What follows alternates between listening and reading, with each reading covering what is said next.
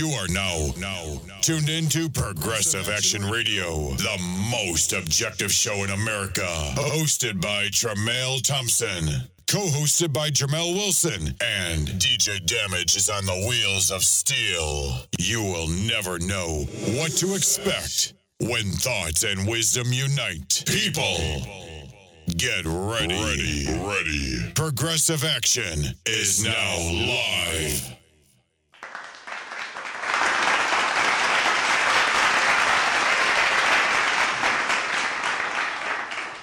Progressive Action Radio is now live. What's good, cuz? I'm chilling. What's going on, cuz? Chilling, man. You know, last week it was crazy because Jonathan Beatrice came in, right? Uh-huh. And he blew up the whole no assault thing. Oh, yeah, definitely. for for De- the cleaners. Yeah, he definitely blew them up. You know, all of a sudden, Derek Echevarria, he just disappeared. Really? Yeah. Any other time, he he's tuning in, he's he's chiming into our group. Okay. Trying to correct us on stuff, but now he's M I A. Right, he's M I A, but didn't but didn't uh, he speak about you in the recent union meeting for stations? Yeah, I, I don't understand. We're not even in the same department. And, he, you know, he talk about, oh, you know, people trying to come at me on Facebook and, you know, talking about me, you know, saying, saying my name and all that other stuff. You know, what is it with these guys? First it was Willie Rivera and Tommy McNally and from T A Surface, and now it's Derek Echevarria, Stephen Chan, and all. Like, all these people in other departments is getting at you. Like, what do you think that's about? I'm a threat. Right. Progressive Action is a threat. Yeah. They attacking me, though. Like, they just ignore you. They attacking me. I, I guess it's my stance that I take. Oh, okay. And well, it's hard to deal with. They can't control me. I hear you. They it's, it's too hard for them. Right. Well, see, I smack them in the face with my with my intelligence. Yeah. Because basically, there's no argument when I get finished with you. Yeah. I mean, they, they don't argue. They just it's bitter. It's pettiness what they doing. Of course. You know what I'm saying? They they don't have no fight. And then this whole thing with this uh putting transit workers, conductors on the front line to deter crime. To curtail illegal activity. Meanwhile, assaults is up for the whole M T A. Of course. You know, Pete Donahue, the the, the union's high-paid journalist, wrote that himself on a union website. Yeah. You know what I'm saying? So why would a union rep put members on the line? You know what I'm saying? And also in that grievance, it said that we would do public relations. We not, we don't do public relations. There's a difference between public relations and customer service. People hear these words and decide to throw them in, and I can I can imagine how it went down. Oh, you know, we go tell them that we go deter crime and we go be good public relations, and management just shut them down. How management have the best interests of the, of your of, of the workers than the union do? Management said no. We got N Y P D to do the curtail the illegal activity. Exactly. Shout out to management. Of course. and then you and, and then you got to understand something, cuz. No matter what, management, and I and I take my hat off to them for this. They don't want to be held liable for a lot of things. And see, that's why they'll tell you, you know, that, you know, that's why they'll express that uh, transit employees are not there to deter crime and we're not cops. You know what I'm saying? What I'm saying? Because we're not equipped to handle and we're not equipped to detain a suspect. Yeah. And, you know, I, I think that she possibly could have got that conductor in trouble when she mentioned in a grievance that a conductor held down a uh, uh, uh, thief until police came. Now, what if that conductor would have hurt that guy? That wasn't his job. No, that's the first thing transit would have said. I mm-hmm. won't be surprised if they asked him to pull him out of service mm-hmm. behind that. And then, you know, just recently, her her her friends, they come and try to support her. But she happened not to tell her friends about the uh, job action that she pulled that's actually against the contract. And against the Taylor law. And perp. It's a job action. Exactly. She could have got the union sued. If the it, it, only reason I say that management didn't do anything because it didn't affect service. Right. But you you take eighteen flaggers and you do a job action with them. Now picture coming to Stillwell and you take eighteen conductors and do that same job action. eighteen conductors, no trains moving. That's right. It would have been a whole bunch of people out of service. Uh huh. we would have got fined, and they would have said it's contract year. They starting up their stuff already. That's right. And something like that is serious because, right, it's a contract only because it's a contract year. And if the media gets a wind of something like that, yeah. they'll blow it out of proportion. And, and, They'll them, be like, oh, Lord, them, G W is at it again. Them Gothamist dudes. Exactly. They crazy for it, M T A. They got a hard on for us. Exactly. You know what I'm saying? But you, she, she, she don't be thinking. She don't think, like, logically. Everybody don't got logic or to think critically.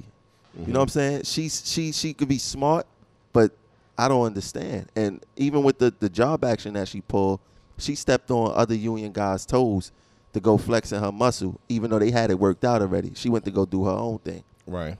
But I, and I was explaining when I did the article and I said Samuelson need to get a hold of his administration, people was like, but she didn't run under Samuelson. Y'all don't understand. It's a difference between the slate and the administration. Samuelson is the president. This is her, his administration. He's supposed to know what's going on. The vice, the, the chair, and the vice and the vice president of a department is the two highest positions. Right. You know what I'm saying? Right. They he's supposed to have control of them. I think they should take away her grievance rights until or, or give her a mentor or something, because this this we gonna get in serious trouble. Yeah, or either that, you know, basically get sent away to class or something like that, because basically that's what should be going on anyway. Every, you know, all of those reps should have some type of training and have classes that they attend, and, you know, and basically, you know, when it comes to negotiation, when it comes to doing grievances and things like that, because no matter what, you got to know when to do those grievances, you know, because those grievances can come back and shoot you in the foot, you know. That's just like, you know, this thing with in, in buses, where they have the permanent bulletin now to where you can only do three consecutive R D Os. Now, basically, that hurts. You can't do. Huh? You can't do. Well, you know, you can do three. You, you can't do three consecutive R D Os? You can't. What do you mean you can't? They stop. I think they stop. You only could do two consecutive R D Os. Three. You can't, you can't do three. I think that's the three they cut off. That well, was the big argument. Well, after, okay, well, after three, I believe that you can't do no more than three consecutive R D Os. Well, I thought they said two. I thought that was the argument about. No, three. Well, it's, it was the thing was before the way if you did more than three, then basically it was, it, it's something in the contract that, that was basically enforced. In a, in it slipped a, under the rug. It slipped under the rug, and it went to arbitration. And just like we said, when you when you throw things to those wolves, that's all they look at is the black and white. Yeah. That's it. And, and What, what the chair need to understand when you fill out grievances, it's three types of grievances. Discipline, contract, and the other one is what? Work rules? Medical. Medical, medical grievance, medical right? Medical grievances, yeah. There's no grievance on what I think is right or, or what's, some, what's morally right. It has to be written down. It has to be black and white. Don't ever say that you're going to use conductors to curtail illegal activity.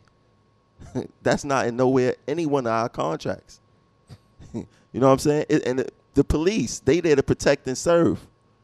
They not getting respected. But you want conductors to get on the line for that? People, don't, people, a cop could be on the bus. That person go pay their fare. How many bus drivers a day customers don't pay their fare? Go up to the Bronx. Go up to the Bronx. Every last one of them I know say they got people that just walk on the bus. Yeah. You know? Oh, oh, oh, oh, oh, oh. Introduce the guest, Jamal. All right. Well, I think yeah, I think our commentary has to come to an end now. So what I'm going to do is, you know, this is like a little bit of a. Uh, last week we had our station show with uh, Jonathan Beatrice, but this week, well, not but this week, it's basically like a continuation of that. Uh, basically, we have the stations department all up in here this, you know, tonight.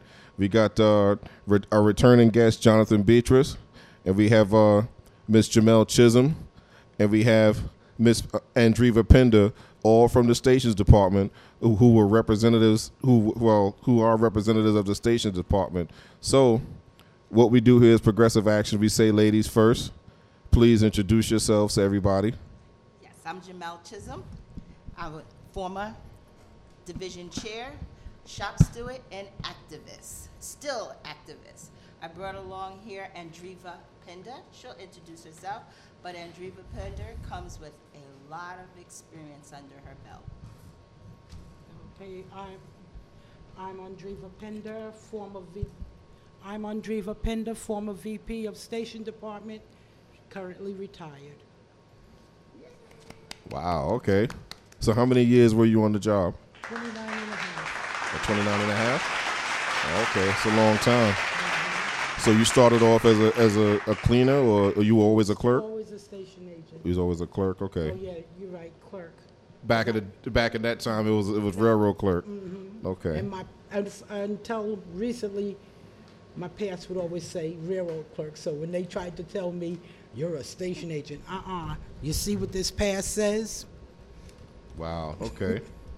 and it's and it's and it's a better sounding title too, mm-hmm. railroad clerk. You know, yeah. because this is a railroad, but they Watch think this that. is but they think this is Thomas and Friends. That's what they think. You know. Basically. Okay, so Miz Chisholm, tell us, tell everybody about yourself. How many, how many years do you have on the job? I have seventeen years on the job. Um, I have, I had ten months as a station supervisor level one, and I came back um, to stations, um, and I came back with a whole lot of, how should I say, uh, uh, uh, an experience of seeing what the other side does. What management does, and then what our hourlies do. And it, it was just, I just stirred it all together, and I was like, wow, we are really misrepresented when it comes to our union reps that we have down here right now. We are in the dark. And that has to be, who has to be held account- accountable for that is Samuelson. It is. This it, it makes no sense whatsoever. Um, in our department, uh, we have Derek Echevarria, who is the V P right now, and we have um, Joe Bermudez, who is the division chair, and it is in shambles. Management is running amok in our department. Wow. Yeah, I mean that's what we that's what we hear a lot. A lot of yeah. a lot of cleaners. We have a few cleaners that that email us and text us and say, "Yo, this is what they're doing. They're." They're, they're abusing us. They're making us, um, you know, basically clean a whole bunch of cars. And th- it's just basically human abuse, not even employee abuse. It's, this is basically human abuse. Mm-hmm. You we know, ma- management is manufacturing discipline at this point right now. It is manufactured discipline. Um, we have time and attendance that is out of the, I mean, it's out of the atmosphere here, atmosphere. Mm-hmm. Um People are not are not not being told that time and attendance is for the record only, and it only becomes time in the street when you take it to arbitration. So you should let the members know what it is that they're dealing with. Mm-hmm. You just don't tell them stand st- stand um, tall if you know that there's something missing or whatever. Try to mitigate the problem or try to mitigate the situation. Don't sit there and stand up and say, yeah, we could take this to arbitration, because whatever goes to arbitration, that's going to be dealing with your pocket. Definitely dealing with your pocket. Yeah. Um, I just want to say two things. You were right, Jamal, when you were saying about the officers being trained. It, in the previous administration, all new officers went to school. Uh, they were sent to school, what was it, I believe, for two weeks to get that training. Okay. National and Labor College. The uh, thing of it is with um, the discipline, particularly time and attendance, people need to know that since transit has a system of progressive discipline, you could always take it on paper and still end up fighting for your job. You know, that thing where it's for the record only, it, you know, some people see it as a panacea, but you get written up for enough times and you get that final, and then they finally write you up for dismissal, you can be fired and have never ta- spent a day in the street on time and attendance. Yeah, it, it seemed like at Two Broadway, they, they starting that dismissal, and they working their way down from there, and it's crazy. Mister Well, you, you, I think that may be partly because you have reps who don't know what they're doing. Um, I know I was listening to, I think when you had Mister Staley on, yeah. and you were saying how, you know, when you do a hearing, you come out there, it's not going to be anything but a re-instruct. That was my thing, too, when I was division chair, and particularly I go over to uh, Revenue. And I'm looking at these cases, I'm doing these hearings for these people, and Some people are getting a warning. Some people for the same infraction, same amount of time, say late, three days. So the uh, person who was in charge of that at that time, he tells me, well, they've been late so and so many times, because my thing was, uh-uh, re-instruct, just like you. Mm-hmm. You giving me a re-instruct. I look at if someone's day in history and I see it's clean, I want to re-instruct. Don't, and he would tell me, well, you don't know how many times they've been late. I don't give a flying, because that's your problem. You didn't put it down on paper. Exactly. As long as I see nothing on paper, I want to re-instruct. Yeah. And when I also, when I do hearings, sometimes they tell me, oh, well, we're giving them this much time because this is a major. Okay. I, t- I reach behind me, throw the contract at them, show me where it says that. Because, you know, the contract says when it talks about majors, it says this, this, and this, but not limited. It says, th- you know, not limited to certain things, but it still has to fall within that same framework, be, even though it's not specified in the contract. Yeah. Okay, like if you steal, it has to fall into the same severity as the theft for you to say it's a major. Okay. So what, the guy forgot to increment the machine, that's a major? No. You know. You think that need to be cleared up in, in the future contract? Because I believe that transit is sophisticated enough to say what is major specifically and what is minor. Mm-hmm. And they need to say, major, you getting this amount of days in the street. Right. Your first offense, you get this. Second offense, you get this. Third offense, you get this. It needs to be more specific. Yeah. Uh, instead of you going to Two Broadway and it's a big question mark. Like I tell people, if if the government ran a, the law ran a system like this, you mm-hmm. jump the turnstile. How you feel you go to court, you don't know if you go get a ticket or you go get five years in jail. That's not fair. This is true, but don't you think that that has a downside? Because if you have a specific punishment for each infraction, whereas a lot of times now you go to a hearing, if you have a competent rep, you can get that discipline lowered or thrown out. But if you're going to specify for this infraction, you get this much time, so on and so on and so forth. Yeah, but you I, know, I, it, could I, be, it could work against you. I think that is working against us anyway, because at the end of well, the day, we got. Well, if you have incompetent reps, of course, it's going to work yeah, against you. Yeah, yeah. You know, of course. Yeah. So we, and that's all that is. It seemed like down there. I ask every week, who's kicking ass at Two Broadway? Nobody don't say anything. Because no one is. You know, I tell you, I was, um, I did hearings down at Two Broadway arbitration for six years. Jamel here, Miss Chisholm, did it for three. In the six years I did arbitration, I only had four people lose their job where we couldn't win it. She only had two. So it's like we both averaged for the three our three-year term, only two people in the three years. I would love to know the stats now. Yeah, exactly. I mean, as a matter of fact, I've had them say that um, I, I did a case one time for, a, I think they were, both train operators, but anyway, it cost transit two hundred fifty thousand dollars. Okay. And it was all because, and I wanted, because these people had been kept out wrongfully on, uh, an, I don't remember if it was an I O D or, but they weren't allowed to come back to work when their doctor said they could.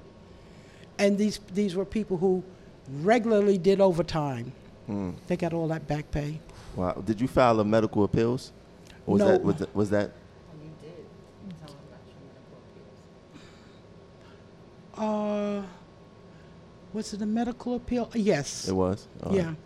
And then there was, uh, you know, transit has certain unwritten rules. Because I did a case for about twenty guys, and they got, they ended up netting between them half a million dollars. Mm, wow. Because transit kept them out of work.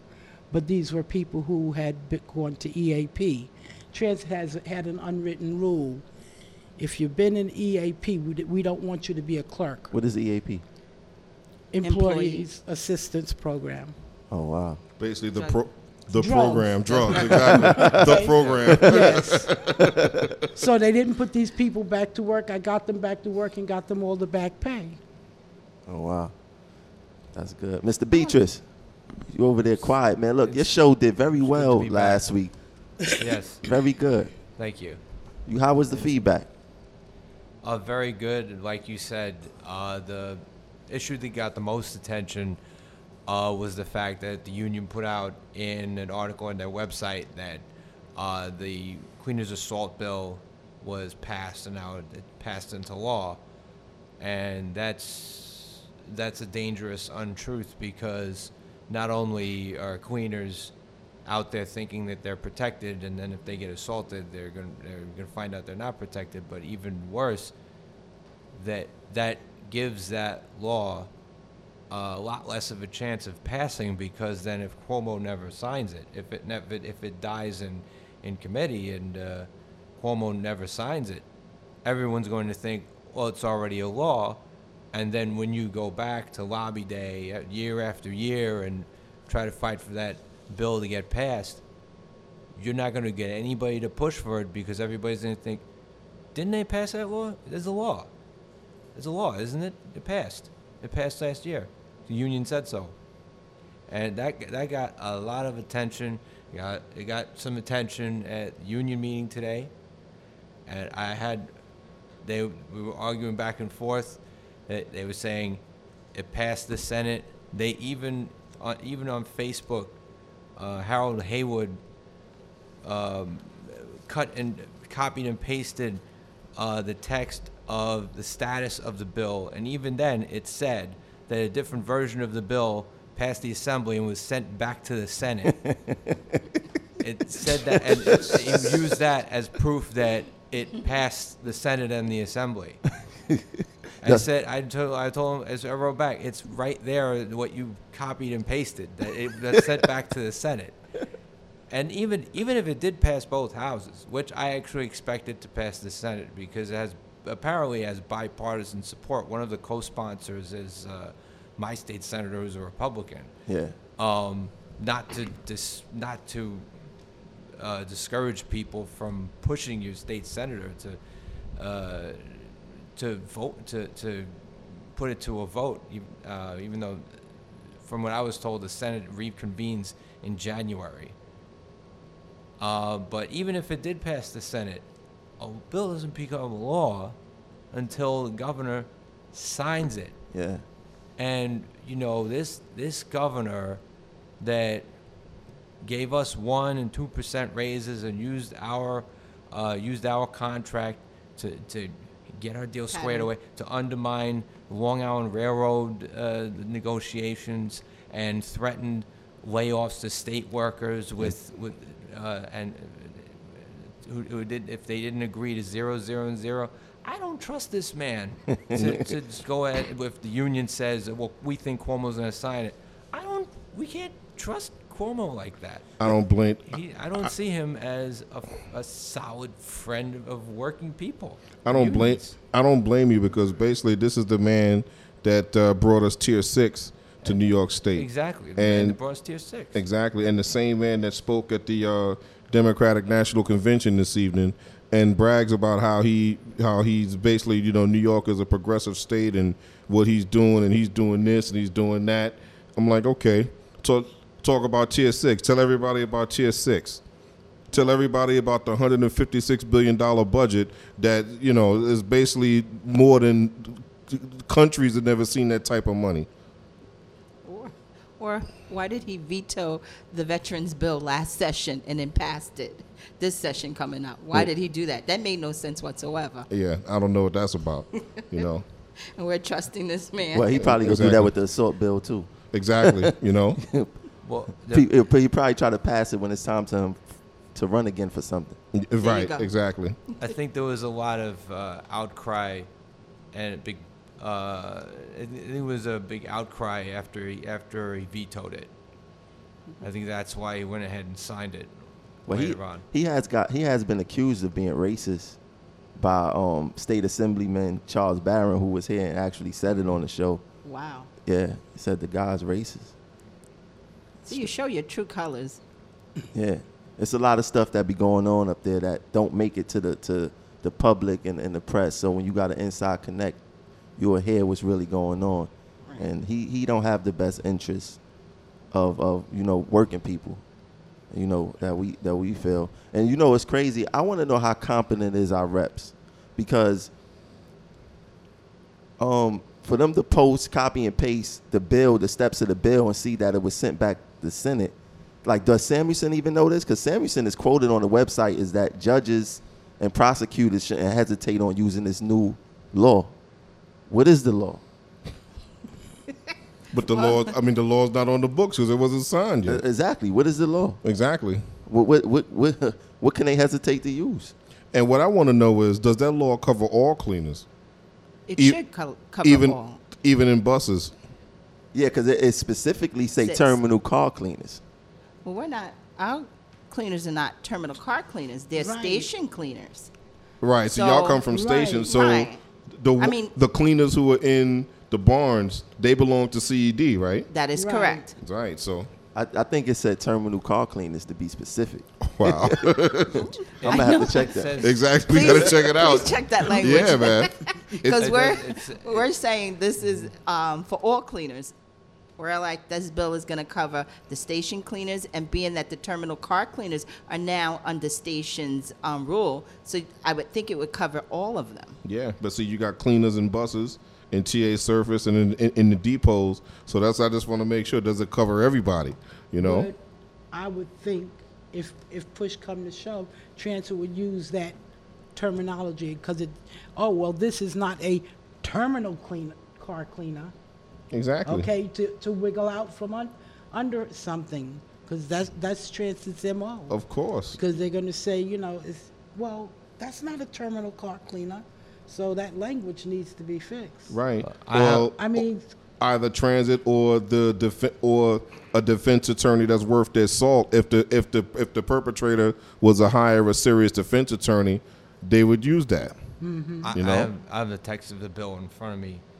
Um, an act to amend, uh, yeah, an act to amend the penal law in relation to assaults upon station cleaners and terminal cleaners. Okay, so okay. it is both. It's okay, both. So that that makes right. sense. Right, station cleaners and terminal cleaners, but not bus cleaners. But not bus cleaners. Well, I think maybe it's it's Ta-da. caretaker. No, it's not caretaker. I, with, with all due respect to all our cleaners, uh, I, I think it was the bill was designed uh, to protect cleaners that have to deal the most with the general public. public. I mean, when you're in this, like those that work in subway, subway stations, uh, terminal car, car cleaners that work at Stillwell Avenue and ninety-fifth Street, where the trains let out people, and you're you're cleaning around uh, the general public and, and station cleaners that are in the stations all day. I mean, I think that everybody should be covered. Right. It, it shouldn't be separated. That's how that, that's how all these divisions happen. You got these guys with maintenance away. They they could bank twelve A V As. We only could bank eight, and all this. It's too much division. It should be one line for everything. That's right. Well, you're absolutely right, and that's part of the problems when um, they do negotiations, because you don't have one V P saying to another V P, this is here, here's our list. This is what we're asking for, okay? So that everybody's on, on the same page. You also, because I've always felt that anything that was common to the entire population of uh, transit workers, like sick time, time and attendance, A V As, that's across the board. That's not something that should be um, negotiated departmentally. I if agree. One department gets it, then the other one should. And you mentioned twelve days. Well, in, in R T O and C E D, they can bank as many as fourteen. No. But the yeah, fourteen. Yeah, R T O. fourteen oh, no, not right. R T O, but no, not R T O. C E D. Oh, okay, but C E D. M O W. Oh, right, I'm sorry. But um, the problem with that is the way they negotiate it is tied into how good your sick record is. Yeah. Uh, so it's better for your V P when you go to the next negotiations to just try and get you a couple more days. Yeah. This way you build up to that rather than say, give them to me all at once, because then they're going to do like they did in C E D. and tie it to your time in attendance. Yeah. See, one thing that um, if we earn the days, we should be able to bank them. It shouldn't be no limit. Bottom, You're by, absolutely by, right. By first and foremost. And F M L A, I'm going to bring this up. After you run out of your earned time, everything but sick, you can't use sick. But after you run out of your time, Mm-mm. No, no, no. What? You can't. Um, you can use F M L A, your sick time, if you're yeah, going yeah, if out I, for if, you. Yeah, yeah, but I'm talking about like for somebody else. Okay. Just right. like I just, I just had a newborn, right. so they was like, you know, you could use your your, your or your accrued, or your accrued time. time. Now, what my accrued time could be, because I mean, um, vacation. Yeah, I know vacation. A V A, P L D. But why mm-hmm. can't I bank as many A V As as I want? Because I'm gonna run out. I ain't gonna have. I don't got sixty days worth of time. Because management, they have unlimited A V As. Yeah, I know. They get a, to bank them. A T S S told me he had ninety-something mm-hmm. A V As. Right. Well, I believe under their current contract, they do have a, because it used to be unlimited for supervisors, but now they they have a, a, a ceiling now. I believe their A V As in their current contract is ninety-six. Like I said, I may be off on a number. I know between A V As and O T O time, the numbers are ninety-six and one hundred eight. So, you know, that's how much, you know, they were able to bank up in their bank. So, but that's a lot. But the reason why they're able to do that, too, is because they're denied, I would say, about seventy-five percent of their A V As when they put in requests. If the coverage is not there, you're not going to be granted that A V A. Oh, really? So, that, yes. So that's why they're able to bank so many A V As and uh, are able to accumulate them A V As really fast. Oh, yeah. Okay. Mm-hmm. Well, I guess it varies by department, because in d- dispatches and buses, they could take off at a snap of a finger. Yeah, R T O like that too. Yeah. The, them T S S, they get off easy. Exactly. Because there's always people, extra people willing to do overtime. overtime. So that's so I guess that's why it's like that, you know. But, um, yeah, you know, basically there's no reason why they can't raise our banks. And it's it wouldn't cost them anything. No, it because it's not like if you don't use the A V As, you know, you're, you're going to get paid. You're it. you're not going to get paid for them. Right. If you can only save eight, everything else you're going to get paid for. So it's it's really ridiculous for them to put a limit on how many you can bank. Exactly. Well, it's the same thing the slave masters did to the slave. You got to keep you, you got to keep reins on them, or they go run out of control. Wow. I, I got to ask this question.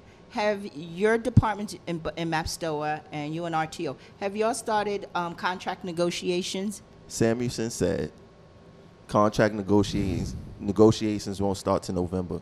The question is, have we started mobilizing and organizing? Well, what the union no. did not...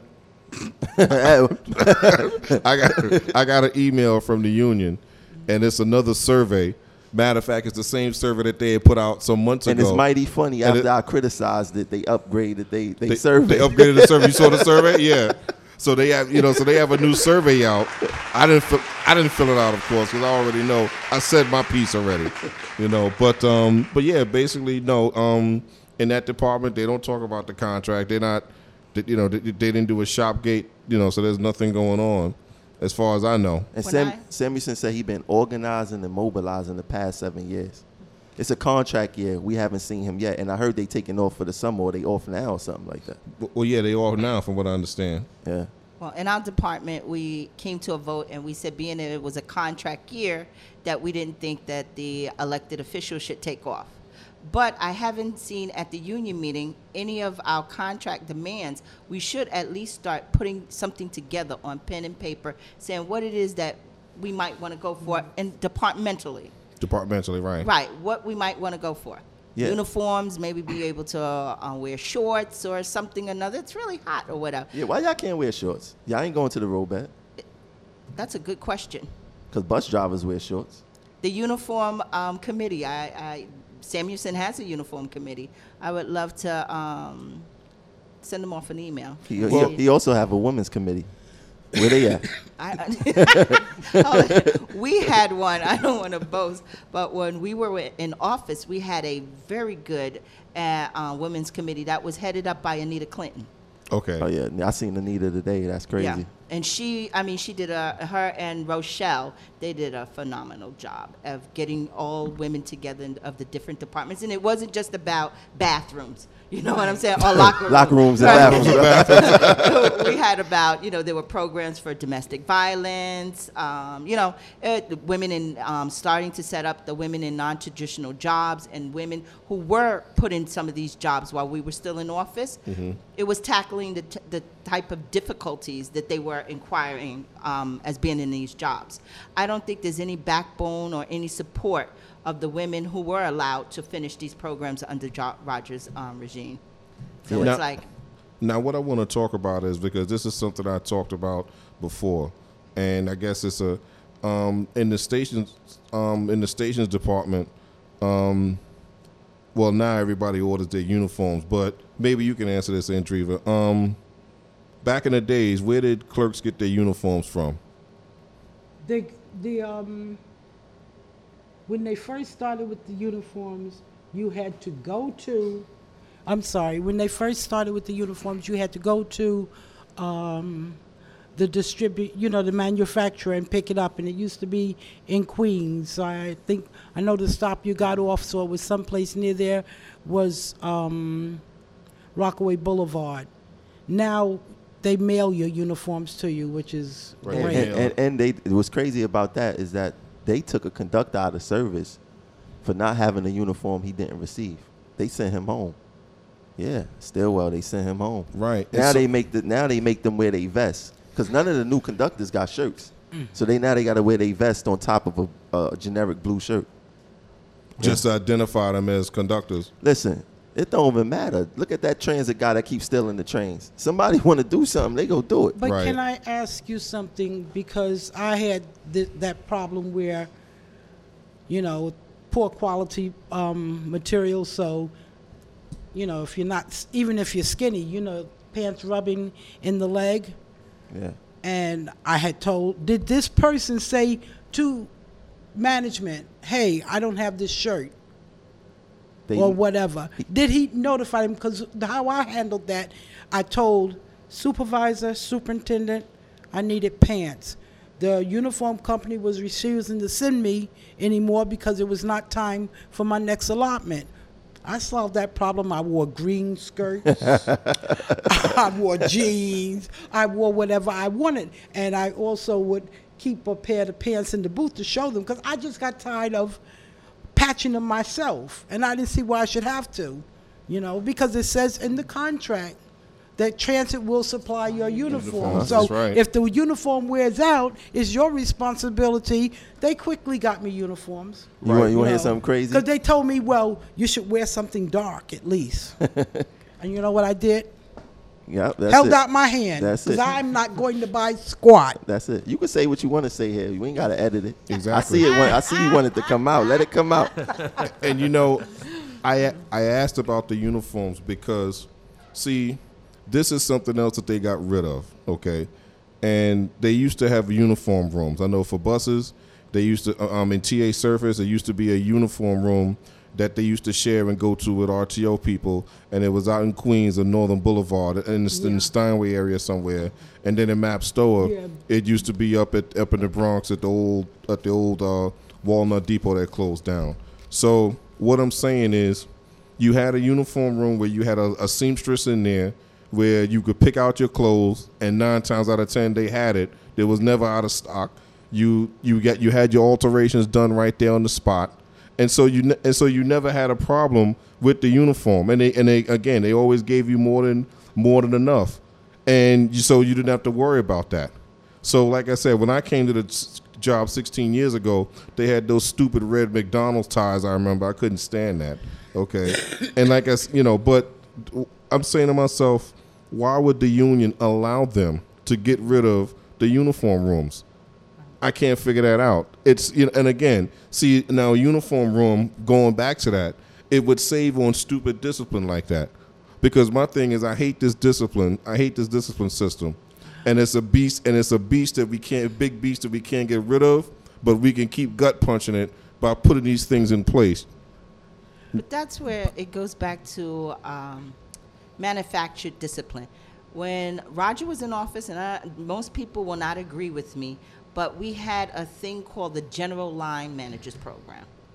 And this way, we were trying to put labor relations out of business, almost in a sense, and have discipline dealt with a superintendent there and the clerk there and a union rep there, and see if you could work things out, as opposed to, like you said, something like that, having a, a shirt that, that wasn't um, T A issue, and you're pulling somebody out because it's not T A issue. That, to me, it costs management. You now got to fill, you got to um, probably fill that job over time. Mm-hmm. You're um, putting the other guy out, you're sending him off, so that's taking him off the clock. So who is this really, really, you know, like, do, is this really, really necessary that we do that? Some people want to make names for themselves. Right. It's not, it's, it's not necessary. But like I said, with this discipline system, a lot of people have jobs. I'm gonna tell you. I'm gonna tell you what happened with this conductor. He come. He come to work. He wear his pants off his butt all the time. So they told him to pull his pants up. He said, "Transit didn't issue me no belt. I don't wear belts. Issue me a belt, and I wear it on my and I wear my pants." He's one hundred percent right. Y'all give me everything else but a belt. Get, give me a belt. Yeah. And it's funny, but they what they could do. Uh-huh. Yeah. Well, that's, you know, one of the problems too. We, in trying to educate our members, so that they know, hey, if they come at you this way, you tell them X, Y, Z, and you know it. The problem is, and I know in stations, we used to get new hires, the cleaners and the clerks, up at the hall, and we go over stuff like t- time and attendance, watch out for this, these are the pitfalls, and various other things. I don't think that's happening. People aren't being educated. I used to tell people, look, you got this contract because we made sure every new hire had a contract and a rule book. Read section one, section two, and in our case it was three point eight that pertained to stations department. I just tell them, you got this book here. You don't have to read the whole thing, but read those. I and even with telling them that, people didn't bother. Pe- people didn't bother to educate themselves, and they needed to, because we talk. We spoke about how people go to hearings and they have poor representation. If you read that contract, you'd know your rights. So you could tell that person, uh-uh, put the brakes on. I'm going to do my, this myself because you don't know what you're talking about. Or you could stop and say, uh-uh, the contract says blah, blah, blah, because yeah. they haven't read it. Yeah. That's but they, don't, they, don't, but they don't do it. But that's why we have our, like, if you took on this job to be elected in a position, then you that should be your job, is to read this Bible. The, exactly. C, exactly. the C B A is a Bible to exactly. me. Mm-hmm. And you got to make sure this Bible is protected and that your members are protected. And mm-hmm. if you do a, a shit poor job of it, this is what we're going to be getting. Yeah. As, mm-hmm. a, as a supervisor, I used to look at all the daily notices. We get a daily notice. And I would see the discipline coming through there when people were fired, um, pending, you know, fired for uh, uh, uh, uh, an arbitrator's decision. You know, the arbitrator, it, it, it's like they were never fired without the arbitrator or resigned. It was like fired, um, you know, after the, the after the um, arbitration hearing, you were fired. And I'm looking at the list and I'm going, wow, we lost a lot of members. A lot of members were fired. Wow. I couldn't believe this. Wow. It would never happen. You know, you, you brought up something earlier, um, putting labor relations out of business. That's it. I think they got a method to their madness, though. That's why they start off so high. When you go down there, dismissal, twenty-five days, thirty days, because they know that you're not going to accept that. So the more steps that go by, the more you justifying more jobs going down the line all the way to the arbitrator. Right. But that's out of progression. Remember, minors are the only things that, I mean, majors are the only things that would cover a dismissal. So it has to be something really bad. And it don't follow progression. And it doesn't follow progression. But as you're saying, you're, you're like, well, for little side things or whatever, people are, are they're starting them up high. Then you're not abiding right. by the the, the, the, the the contract. Yeah, but and I, the I, person representing you should know it, this. should know this and be put, you know, calling a halt to well, that. You, you got so, you got union reps going down there telling members, be happy that you only got I only I got you ten days. I know. I know. Nah, bro, you got to come on. You got. I mean, you, you I've go. heard horror stories. And I mean, I'm not with the authority anymore, but I've heard horror stories about how they go down to Two Broadway and the rep tells them, oh, take the discipline. Yeah. Excuse me? Yeah. No, no, no, no, no, no, no. No. Now, now, in my department, we got um, a new chair. No experience, only a shop steward. Basically, you know, got on by popularity. And she been giving members grief, something about give her time because she learning. You My thing is this. When was your induction date? Mm-hmm. You know what I'm saying? When they when they see my car, they be like, oh, you just started working for transit. How you get a car like this? I always tell them my date of birth and my induction date is two totally different things. You know right, what I'm saying? Right. So, so yeah. you know that you go run for this, speci- this um, particular position. You was not put there. You put yourself in position to run there. When did you start studying that contract? When you won? Mm-hmm. It's too late. Well, I know. I don't remember her name. Speaking to the mic. I'm sorry. I don't remember her name, but there was uh, somebody in station department said one time, I'm going to read the contract because I'm tired of them calling me dumb. Oh, I know who that was. And she had been elected. Excuse me. She had me. been elected. That's you were right. supposed to have done that, you know, before, as you said, before being elected. Yeah, mm-hmm. yeah. Because because she was actually getting called Google Queen. And because she was answering stuff on Facebook. On Facebook, it's easy to Google something and get the time and and the answer. But when you in the when you in Two Broadway in a meeting, you ain't gonna be in your laptop. Hold on, let me go Google this and, and, and see how this gonna work out. See what kind of answers I get. And there's no real pressure on you. But now you a chair. You got people calling you down the line, and then you know they like, oh, call somebody else before you reach me. This ain't the White House. No. Yeah. And whoever you know, I reach, I'm talking to. Right. And, you know, it's all about interpretation also because, you know, when people, because there are people out there who read the contract and it just makes you wonder if they're dyslexic or not. And I'm not making fun of people with that type dyslexia, of issue, no. right. dyslexia or whatever, but I just wonder, what did you see when you saw that? You're absolutely right because when I was V P, uh, the director of labor relations was always calling me and telling me, well, the contract says... I used to tell her, Cynthia, read it again. Your management, you're going to tell me the contract says, no, it doesn't. That's you can't your read. Your interpretation. Yeah. This is what it says. This is what it says. Just, exactly. just, like, just like the big thing with uh, Toussaint giving up the no layoff oh, clause. Oh, the no layoff clause, oh, yeah. yeah. I'm oh, like, my goodness, what part man, of the contract are y'all looking at? Exactly. We, as um, Jonathan, as he was explaining, and I think it was toward the end of the show, when he was saying about he filed, um, this was the lowdown. We went to a meeting back in April, I think it was. No, I'm sorry to cut you off. It was, uh, um, it was March, March the tenth. Okay, March okay, the tenth. Okay, when they were going to lay off all those clerks. Okay.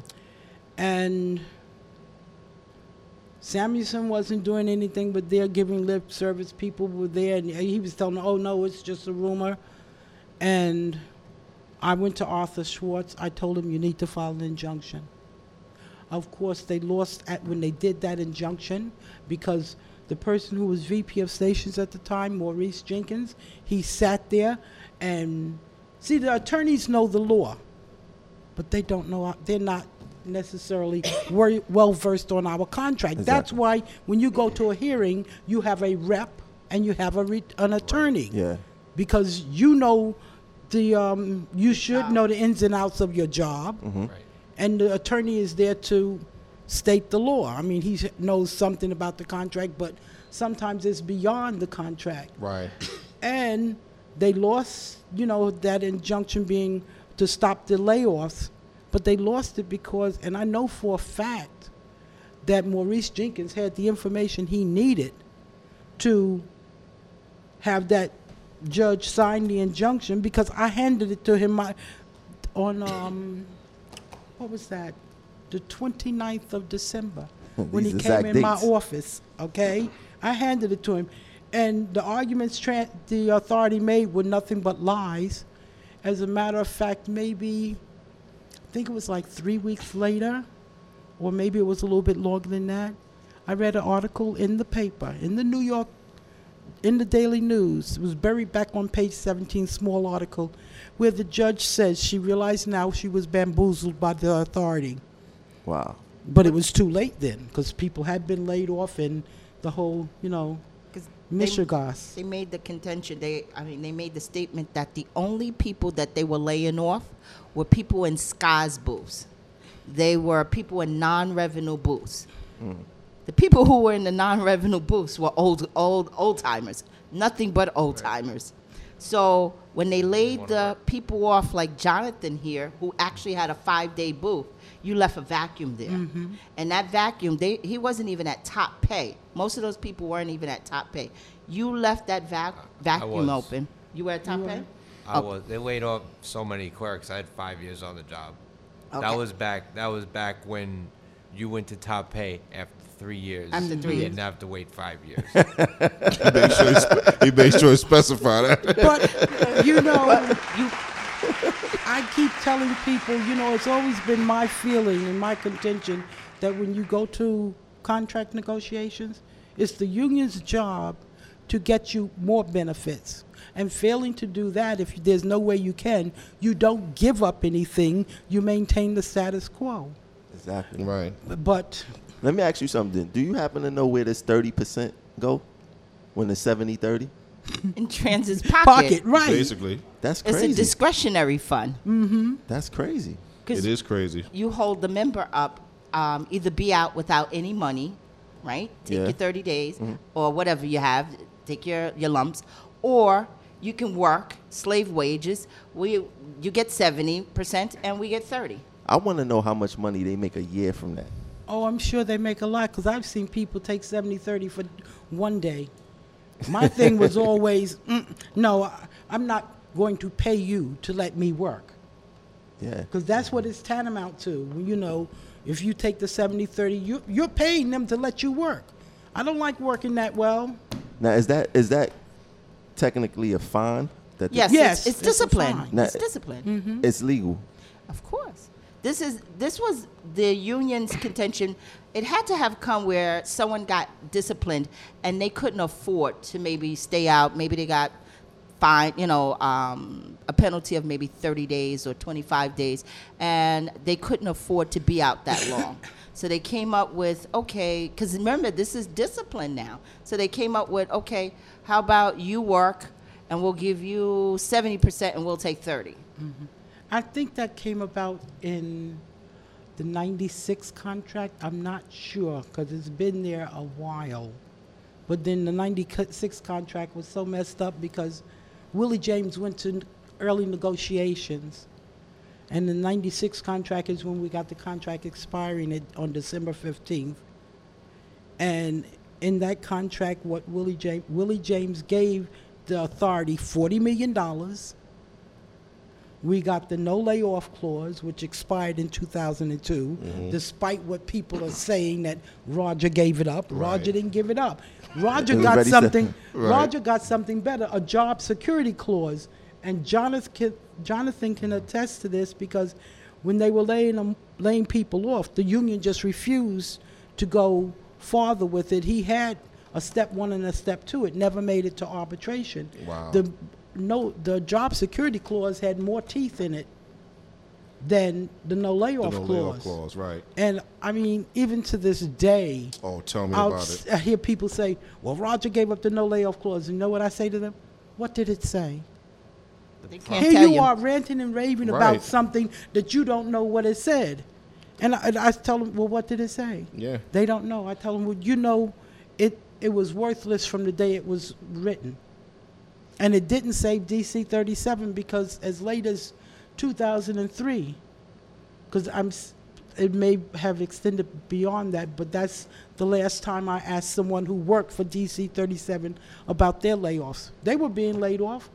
Because what the language said, the language was useless. It said there will be no layoffs except in a fiscal emergency.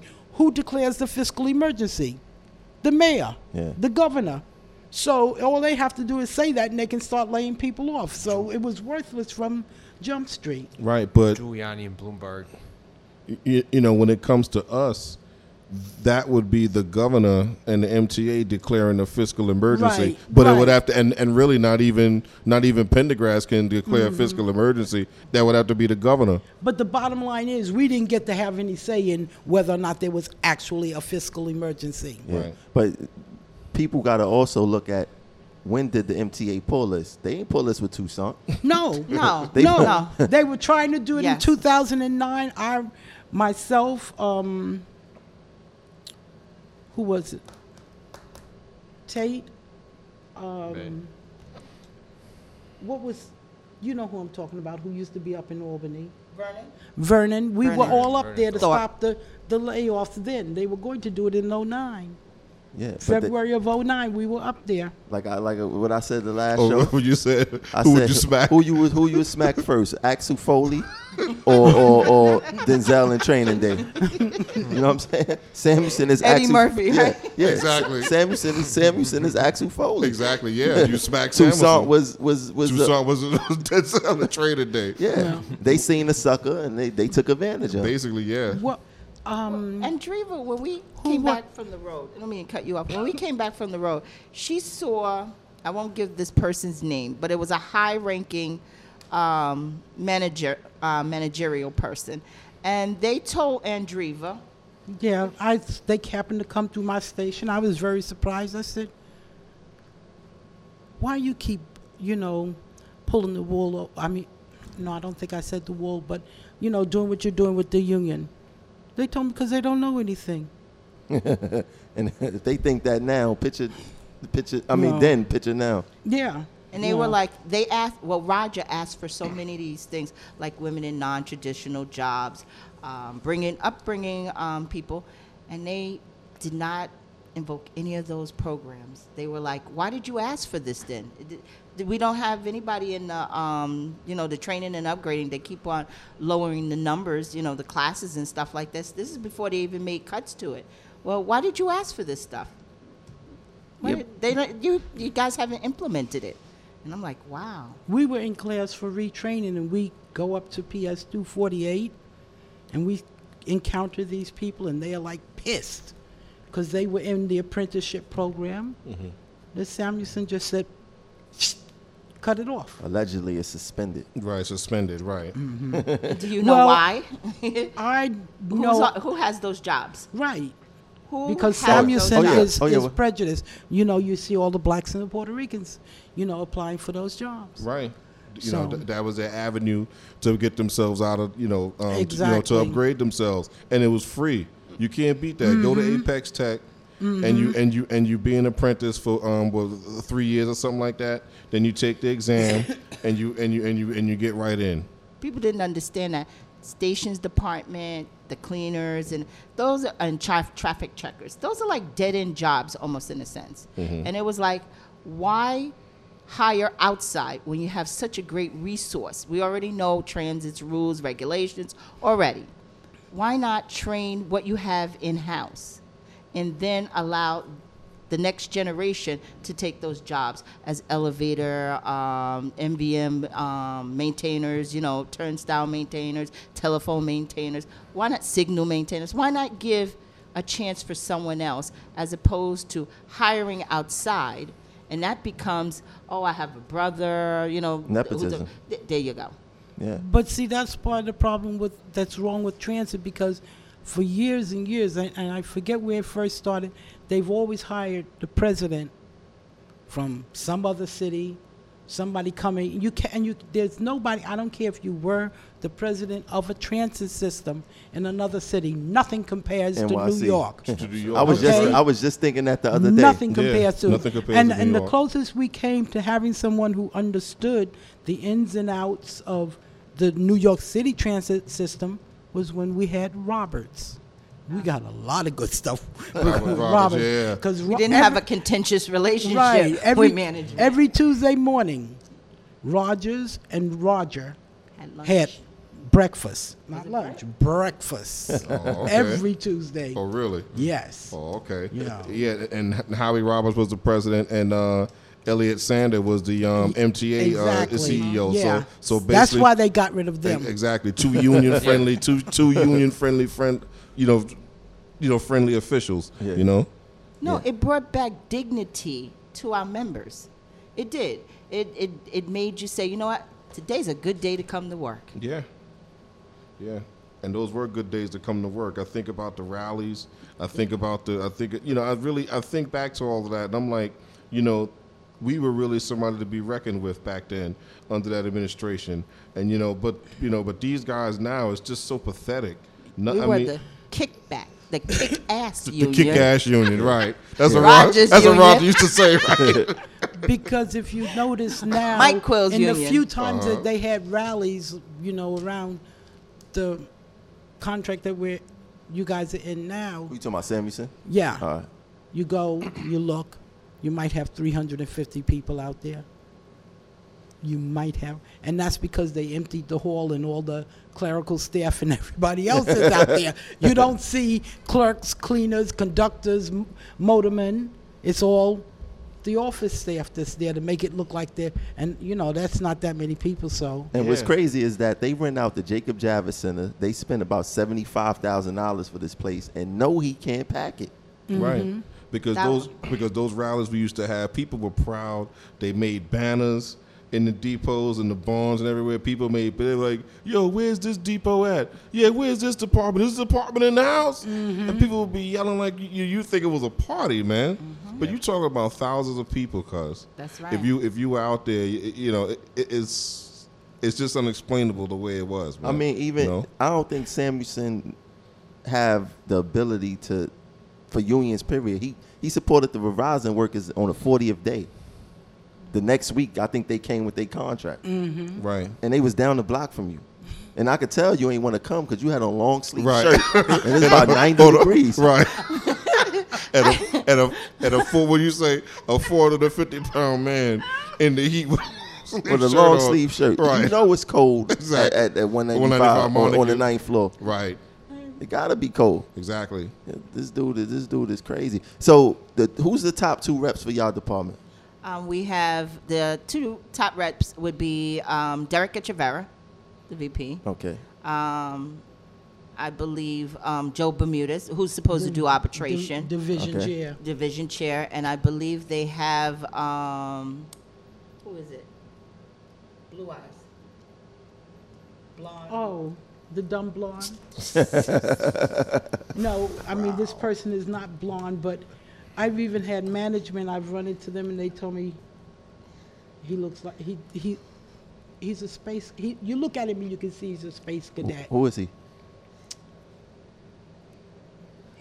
Does he wear glasses? Um, yes, yes, you know who I'm talking okay, about. Um, I mentioned him, Howard yes, Hayward. Yes, thank you.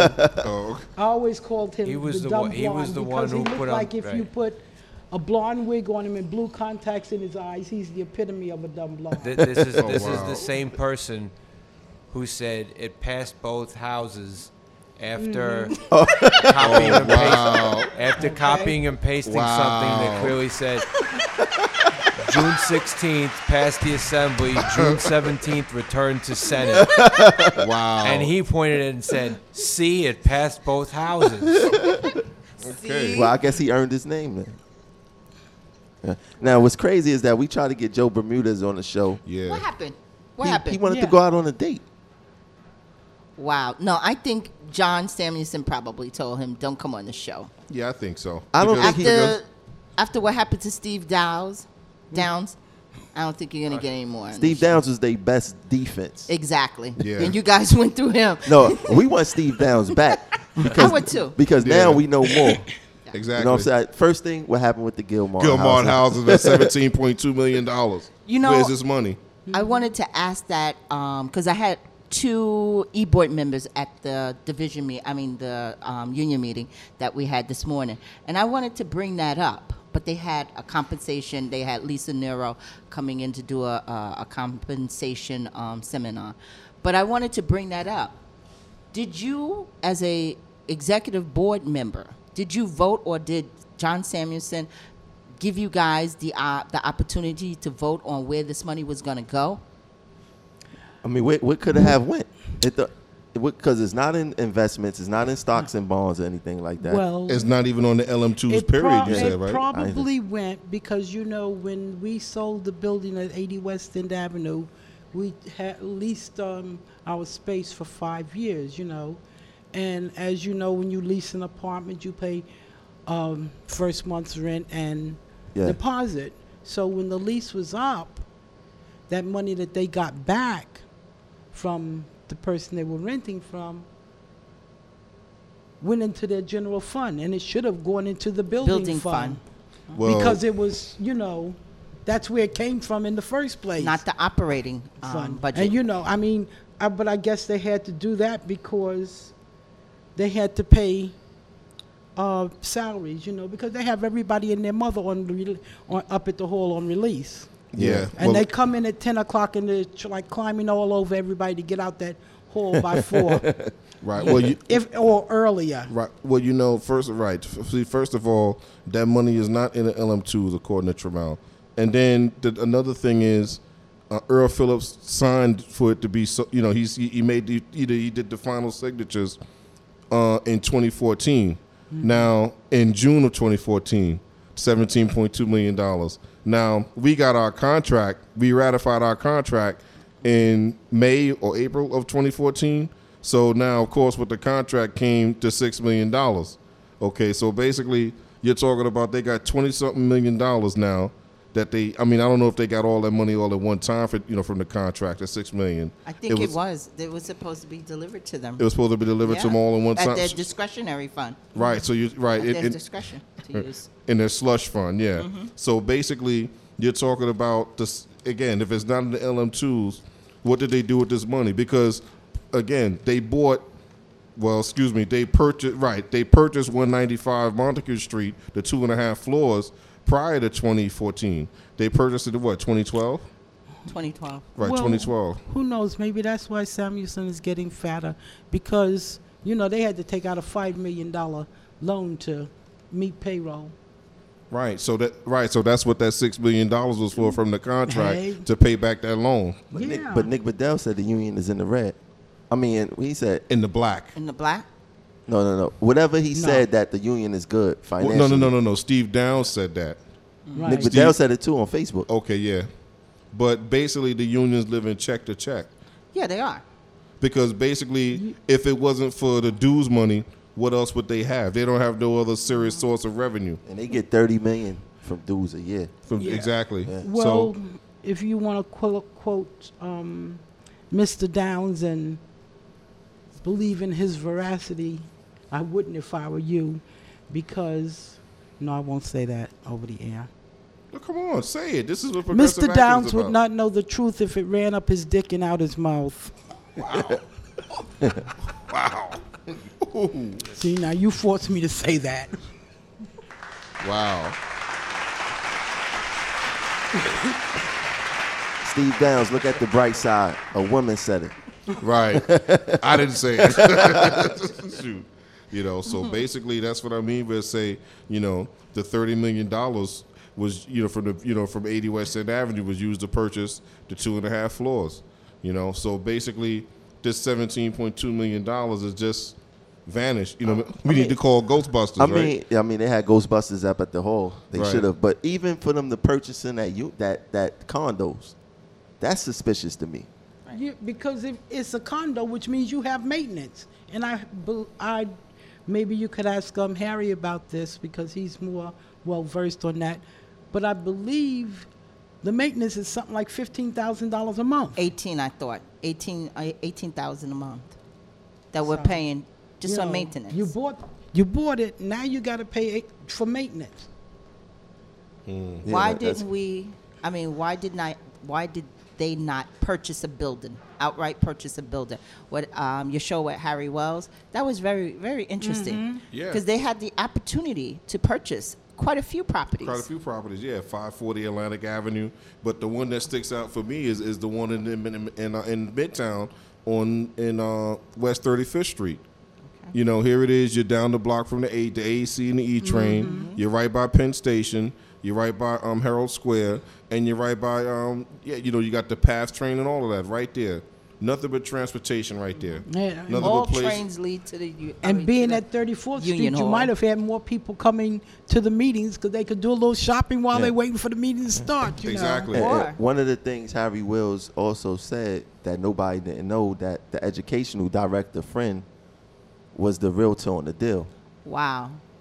That's so, a conflict of interest. I mean, it, it's just suspicious. And he said the guy came, he realized that when the deal was three-fourths done, it's still room to pull out.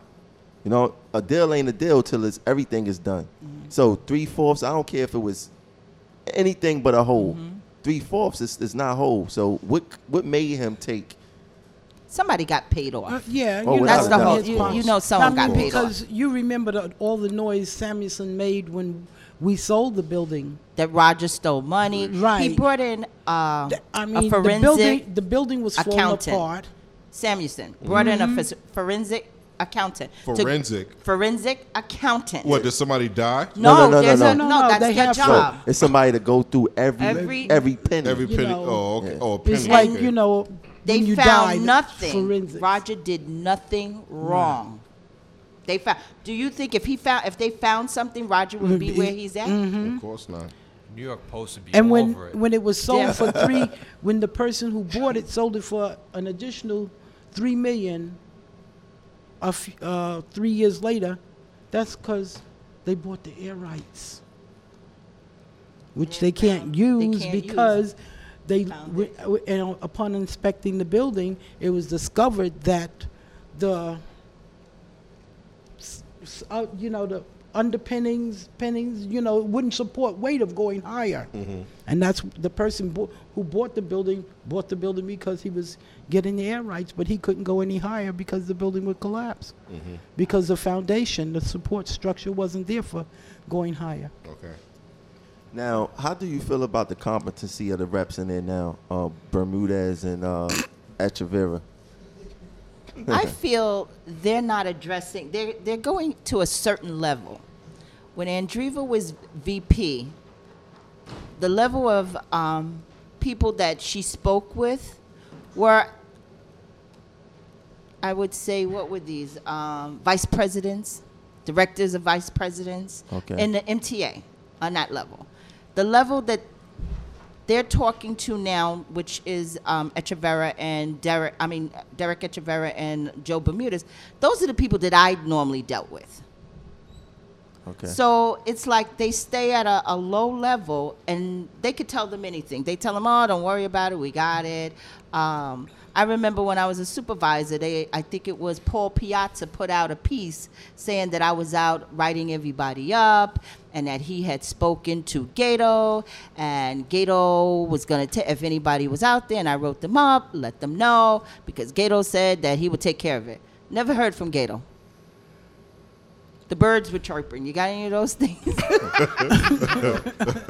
no, we, no, got we, we got crickets, though. The crickets, the crickets were They were like, yo, do what you want. I, I think I brought it to a superintendent. I brought it to um, Conaway's attention. I was like, you know, this kind of hurts me. And it said, he looked at me like, what are you talking about? Psh, don't worry about it. Mm. So I'm like, I don't know what was being told to Paul Piazza and um, Derek Echevarria, what they were telling them, oh, we're going to rein her in, we're going to do this, that, the other. And it's like nothing. So it, the level of, of people that they talk to, they give them spin and um, tell them, oh, don't worry about it, we're going to take care of this. And that's why we have our department in shambles right now. So it's safe to say that they not kicking ass at Two Broadway either. No. No, and no. the other part of the problem, because I know when I went back on the road after I lost, you know, the election, I had Cynthia Davis, who was then the director of labor relations for Station Department. She said, you know, all the people that have been suspended who, you know, have been scheduled for hearings for arbitration, she said, I've yet to he have the V P call me, because I used to call her all the time, you know, about can we work out a deal for this, can we do that, you know, because mm-hmm. I mean, if the person's guilty, then let's just save their job. Oh, okay. And that's why when I know when I started doing arbitration, I liked the system they had of tripartite. Okay. That was a great system. Mm-hmm. Yeah, I feel it was a great system because you did the hearing, and then somebody from the transit side and the union rep, they made further arguments. After, you know, after the case was presented, then they made arguments to the arbitrator. And basically, you a lot of times you could get that transit person, the person who represented transit, to switch, to say, okay, let's come to a deal here. We're not going to fire this person. Whereas with the arbitrator just making the um, decision, he's going to look at the facts, and even though the attorneys write briefs, it's not effective as being there, because when the attorneys are writing, our attorney is writing a brief, the authority's attorney is writing a brief, the arbitrator is going to read both of them. But when you have the two people there in the room, and you can convince that person from the authority, let's not fire this person. The arbit- and you could do it because when the arbitrator wrote his decision, so the arbitrator would go along with it. When the arbitrator wrote his decision, his decision said the majority of the board. No names mentioned, not that the authority and the uh, union got together and decided not to fire this pe- person, even though that person was up for dismissal.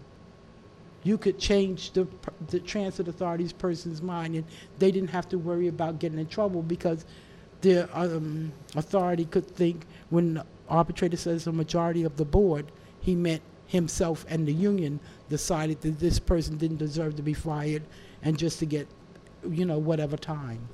Yeah. It was a much better system. Why you, why you think nobody never confronted Samuelson on being a racist? Because the people who, that he has on his payroll want to stay on his payroll. So if I'm getting paid and I, I'm off the road, I don't care if you're a racist. But why, why don't the, why don't the average member? Because the average member is not exposed to his racism. Mm. Our members are disconnected. Remember, they had this survey. Um, there's over five thousand people in our department. About fifteen hundred people filled out the survey. What does that tell you? There's a disconnect. Yeah.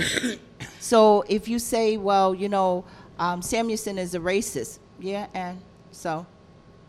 And you know, you got three types of people. You got people who care, people who don't care, and people who expect you to care once something happened to them. You know what I'm saying? We dealing with people who, a lot of the people I would say don't care until something happens to them. I put right. out all this information. Um, people be in groups, they don't share stuff. Now people been getting in trouble left and right. They get in trouble. Who they they calling me before they even call the union. Mm-hmm. And what I tell them is this: look, I'm not no union rep. Let me know what the union's saying, and I'll let you know if it's good or not. I'll point you in the right direction after that. You know what I'm saying? And that's how I've been dealing with people, and that's why people been calling me.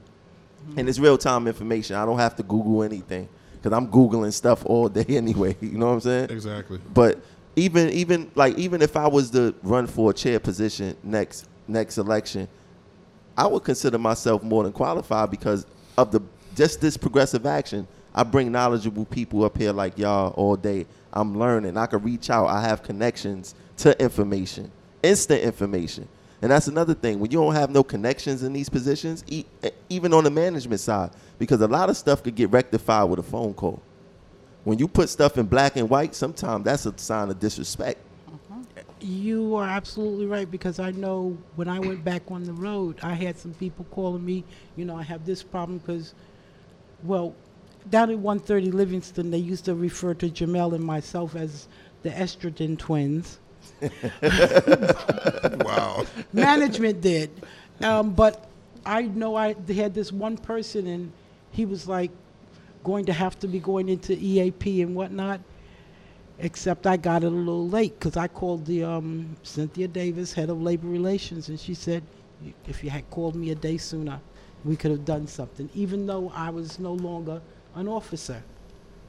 So you have to have those relationships with those people. I'm not saying you have to be buddy-buddies, friends with them, but you have to have a re- some sort of relationship so that you can go to bat for someone else. Now, let me ask you a question. It's as natural, far, yeah. As, as far as going to bat for somebody else, can, a, can a, another member go to bat for another member at Two Broadway? Or you have to be like a, a union rep or shop steward or something? Well, you can, if if you're going to arbitration, you can um, go as a character witness for them. Okay. Um, and most um, most of our members don't do that. We don't come to arbitration and support one another when we get in trouble. Okay. You can do that. Um, is that what you But could want? A shop steward like myself rep represent the person? At, at, in a step one or a step two? No, I don't. I, they, I they really... Don't, and they don't usually allow that. Right. But it... it forget what they allow. Is it in paper that say that that person can't? No, they, they can sign off and say that they don't want the union to represent them. Exactly. Yeah. Who? The, the member. member. No, no, I'm saying if the member want don't want it, like if they want me instead That's of a union. That's what I just said. They oh, can, they, the they member just, oh. has to sign a disclose. That means a disclaimer. You're um, telling the union, I don't want you to represent me, mm-hmm. and you sign this disclaimer, and then you can bring in whoever you want. If you want to bring in Ronald McDonald, oh, okay. you could do that. Now, what's but this? They have a right to be in the room with you. Okay. Now, what's this about um, you can't bring a lawyer until you reach a certain step? Because I know I don't see that written anywhere, too. Like me, if I get in trouble and my job is on the line and I know they go hammer me, I want my lawyer there from step one. We go handle it from there. Forget step two and all that other later stuff. Where is that? Is that? I haven't seen that written. I'm trying to remember. Because I don't care. I can't trust nothing that they tell me. I have. You have to show me that says that you cannot bring um, rep, legal representation until you get to this point. I don't that's, that would be arbitration. Right. I don't think that's in the contract, but that's the way they've always done it. You know, you can have implied language at arbitration, but not before then. Oh, and speaking of attorneys and having the attorney be prepared, uh, when Mister Staley was on, he was talking about um, the fact that, you know, you're going to you're going to arbitration, and the first time you talk to the attorney is the day of the hearing, so you get a few minutes. Unless they, I mean, I don't know what they're doing up at the hall, but we always had days. And we would call people. Jamel would call people, come up to the hall to be prepped for your arbitration. Mm. So that the attorney is not just then looking at your case and, you know, you can give your side and y'all can figure out a defense. Yeah. They used to always done that. I don't know what they're doing now. That's how you can be but successful at winning your case, is being involved, coming up and prepping. Uh, making sure that you dot your I's and cross your T's. Yeah. Because Jamel had a couple of cases where we just knew. and she it's said, how persuasive and, ja you and, can and, be. And Jamel said, watch me. So you know, and those people still have a job. You know what I noticed? The people who do kick ass at Two Broadway have active activism inside of them. You can't be passive. No. You know what I'm saying? I, I'm not hiring no passive lawyer. Because technically you're a lawyer. For the day or whatever it may be, you have to have those type of qualities. Yeah. And you must be familiar with the contract, of course, and, and other things. You can't just go in there. And then it's too much fraternizing. How you how, humanly pos- It's not humanly possible to be in a building with somebody and not get along with them, not want to go get lunch with them. You find people attract, oh, she's ugly. I can't look at her because she's management. Yeah, no. Right. Don't work no, like that. No, I don't work like don't that. Don't work like that. Oh, I was a... I I could talk with you. We could have coffee. We could have dinner, lunch, whatever. When it came, when that door closed and we were, I we were in front of that arbitrator, your throat is the only thing I'm looking at. Yeah, there were because I'm gonna take a. There chunk were many out of it. A days Cynthia would call me and tell me about Jamel did this and Jamel did that, and you need to talk to her. I call. So I say okay. I call down to Two Broadway. Jamel, play nicely with your toys. Wow. And I would go, but they don't want to give me what I want. and I and I hear management come down there. They had a smile, like everybody friendly. How can you be friendly? Don't even be friendly towards me if you're talking about giving me thirty days. Right. I want you to just be upset at me. Exactly. Don't don't smile at me. Don't shake my hand. Yeah. Don't say hello. Just let me know what it is and yeah. keep let's keep it going. All that stuff is fake and phony, as, as far as I'm concerned. You know. We got to get rid of the labor relations department, yeah. or or use it in the context what it's supposed to be used for. Labor relations. It's not supposed to be a punishment place. It's not the courthouse. But like I said, it's been around for a long time, and I know, Andreva, you could contest to that. To where back in the day, you know, the labor relations department was created sometime in the eighties, from what I understand, right? I always remember labor relations. I've been down there a few times. You've been down there a few times? Okay. Yeah, for things I did. Oh, okay. Well, it, it well, is what it is. Things happen, you know. If you take a look how the structure of the M T A, when you go to the high, high, high top, it's all lily white. And when you come down to like mid-management and labor relations and stuff like that, now you have your color. Right. So what does that tell you? You don't have well, anybody have making any decisions sitting up there at the top, at the twenty-sixth floor. You ain't got many black people up there. I mean, but if you look at the level in labor relations, and I felt good when I said, well, you know what, it is that a black person is able to make that, you know, a nice salary and stuff like that, but making it on the backs of the workers. Right, of the rank and file, exactly. Yeah. I don't care about the color. I care about where they came from.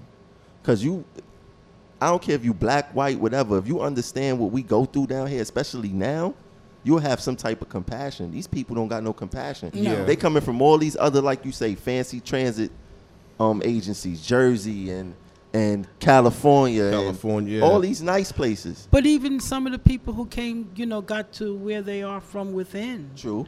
They, they, you know, it's like they forget where True. They came from. Right, because, you know, they really think that every that it's a perfect world out there, that when the people make a complaint against an operator, they know they're, tell, they're telling the truth. I'm like, these people out here are so full of crap. First of all, they're, tr- they're looking for a way to get money from the M T A. That's number one. And people, like I said, every everybody just has issues out here. Nothing's perfect. You, you can't trust nobody. When the top objective, with the top ruler of this land is capitalism, you can't trust anybody. Right. People is always trying to get a dollar. Dollar. In fact, America was made off of lawsuits. Mm-hmm. You know what I'm saying? And lawsuits, you can sue for anything nowadays. Well, I had a customer complaint. The guy came in and he said, "You people." What, what do you mean by that? That's what I said. What did you, yellow people, red people, green people, or black people? Exactly. Mm-hmm. Them people, us people. So it's like we deal with a lot. Uh, the employees here, down here, we deal with a lot. Yeah. But working for transit is not easy, you we, know. We want to talk about a specific case. You want to you want to you want to share your story? You know. I get very upset over this story. Move. You got to move in. You got to move. You got to move in. I really don't want to get into it because I got done real dirty. I got done real dirty. I got sacrificed. By who? By by Joe Bermudez, Echevarria, by the way they ran that whole the whole case with me. Uh, what, what happened? As far You're as what get me involved in this. Yeah. You? What, what your case was? You My can't. case was is that they said I didn't give in no doctor's lines, and that I have a record of either giving messed up doctor's lines or inappropriate doctor's lines. So they used that against me. Right? Uh-huh. But the, I brought the, in doctor's the, the, lines. Who used it against you, the union or the, M T? The transit. Okay. So when they were, they, their case on me was no doctor's lines. I brought my copy in. Now, my copy didn't have everything that they needed written on there. Okay. You were charging me for no doctor's lines. Here's doctor's lines. Okay. They took it in front of Joe Bermudez, Anna Echevarria, and they dissected it. They were fishing and saying, well, no stamp or no this or no that. That's not the charge. The charge was yeah. no doctor's you lines, and add, here's my copy. You can't add something new and find new charges. The union, already, yeah. right, the dumb blonde, is it, said, yes, they can add whatever they want to it, and said it no, is in can't. the contract. No, they can't, because there That's was even an, arbitration, an arbitrator's ruling that said you can't do that. In the case, okay. In the case, the arbitrator ruled on a past case, and you know, of course, that means it's now the law of the land. Mm-hmm. You cannot change, charge somebody for one thing and then change it find, midstream. Find something else. Yeah. You see, and you I can. made that a point to him because the per- and he I'm says sorry. no that they can. No, because the the arbitrator ruled, and I believe it was Zuccotti. He ruled that. You can't do that because the person goes to their hearing with the expe- expectation of fighting this, and now you want to switch it to be that. Absolutely. Exactly. Absolutely. And that's exactly what they're doing. They're allowing them to do that. And then when when did this, this is recent? This, this is was a year and a half ago. Oh, so it's pretty it's pretty recent. Yes. Yeah, well, the the, the time. He just did the time, though, because, yeah. and if he saw, he, if the reps, whoever repped him, when they saw that, uh, you know, they couldn't get transit to say, change change it or anything, then you don't go to arbitration. Right. That wasn't explained. We don't go to arbitration. Either. Oh, so you you you, ju- you stepped off at step two. Right. Okay. In the, yeah. in the hearing, at the moment that Joe Bermudez got shot down from one of Um, his comments, he just got up and left. And you left, know, you, left you stranded. Echevarria said something. They shot him down. He just stood quiet. The lawyer I had looked like he just came out of law school. The New York City Transit lawyer had him stuttering. Unbelievable. I knew I was fucked. And, and you, these guys got more to say on Facebook than anything. Than anything, yes. Right. Now you're telling me in yes. these meetings. And then at the end of the whole interim, all I got from Joe Bermudez, my hands were tied. You know, and it's amazing how with these wow. sick lines, it's like, listen, who are these people to look at a sick line and call themselves evaluating and said, oh, well, this is not right. Oh, yeah, right. The doctor didn't sign this. Or the stamp is, the stamp is what you call not it. Uh, of, exactly. So I'm saying to myself, listen, if a person is handed in sick lines, what do you, what the fuck are you worried about where it's coming from?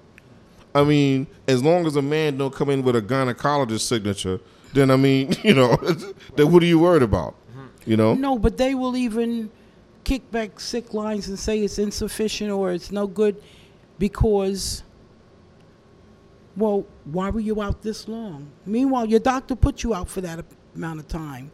And I've, I've, I know we did a uh, case where we got, They didn't what they didn't want to pay her. They didn't want to pay her differential, or what was it? Um, you know who I'm talking about. I'm old. I forget names. You know. Oh, Keisha. Keisha. Yeah.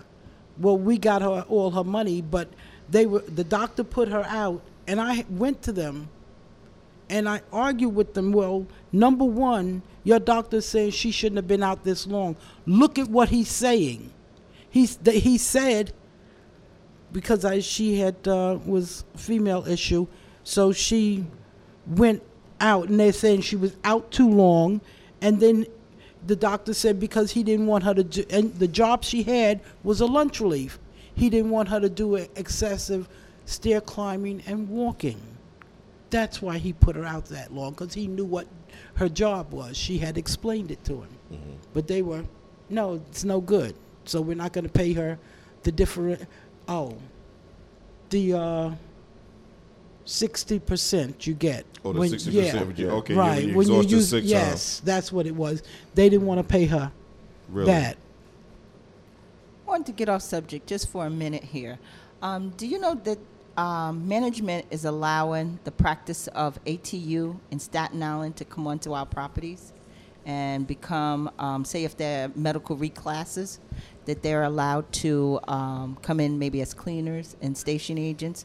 Like, don't we have a bunch of our people, like MAPSTOA people and T A people? No work that available. Could, yeah, that could yeah. get those jobs maybe. Well, really, that's it, what's it, going it, on? Yeah, that's what's going on. I saw a guy from, he worked um, A T U in Queens, bus operator. And he only had eight months medical reclass, so, you know, he doesn't get to um, retain his um, bus operator pay. But my thing is, I'm like, how did you get over here? Don't we have bus operators that might have, you know, that might be medical reclasses? Shouldn't they get those jobs? Well, A T U is a stronger union than, than T W U. No, yeah. it, it was never. T W U, we were number right. one. Everybody followed behind us. Right, Everybody. We set the, the pattern. AT, ATU always got a Me Too contract. That's mm-hmm. right. Piggyback. Whatever T W U got, it was they got. T W U and Me Too. Me Too, yeah. They always accepted what we negotiated. A T U is in the Staten Island also, right? Yeah, Staten Island. See, I think the it's reputation. Di- I think the reputation of those guys out there. T- yeah, it's two different locals. It's it's, it's amalgamated, mm-hmm. but in in Queens, it's um ten seventy-nine, I believe. Mm-hmm. And then Staten Island is seven twenty-six. But now, right. but, but but now in Staten Island, that's the stronghold out there. Mm-hmm. Those boys out there don't play out in Staten Island. So, but um, I believe you. Okay, so you said that the bus there operators are, yeah, that got knocked down. He got knocked down, and he is now a station agent. That's and my thing, Age? Wow, that's a crazy. Station, and my thing is, don't we have our own? I'm sorry, I think we have some map stolen people. If this is probably looked around, this per, this A T U person is now probably going to be in front of him or her. Don't find some jobs over there. Don't they have some caretaker jobs or whatever? Find them over there in the A T U property. Well, they probably don't. Well, then. The, Keep them out. Hey, we, they make out. The, what did no they do? No work available. No work available, mm-hmm. exactly. What did you say? No work available, no right? No work available, Ooh. yeah. Now that's something to look into. Yeah, mm-hmm. it is. And maybe it's probably not what you know, but who you know. Mm-hmm. I mean, that's where any that's the law of the land over here, too. Yeah. But look at all the things that are going through. And this is under Samuelson's regime. Mm-hmm. We're seeing so many things. We even have another incident that happened. Management... Like I said, nobody's reading this contract. People are just saying, you know, we're going to make crap up as we go along. She got her contract in front of her, by the way. So exactly, yeah. You know, she doesn't just use it to hold up the bedpost in the house, you know. And when someone goes out, and these, I'm talking about like restricted duty jobs, and this is happening right now.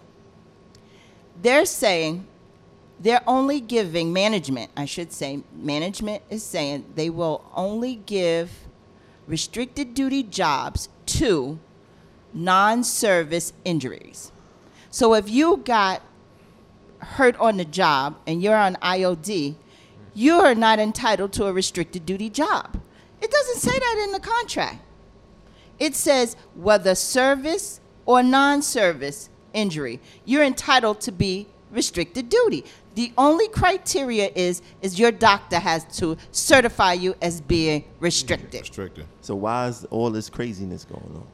Like I said, they don't. I don't think they've ever sat and picked up this contract it's a and looked question at it. I ask. It's a rhetorical question I asked. There you go. I'm going to answer it because you know what the answer is. Mm-hmm. Yeah. They and they they using the medical appeals form like with the uh the the, the conductor who's out for um, restricted duty. Kia sent her medical appeals claim, but meanwhile, Crystal sent her a grievance that said we should just deter crime and curtail legal activity.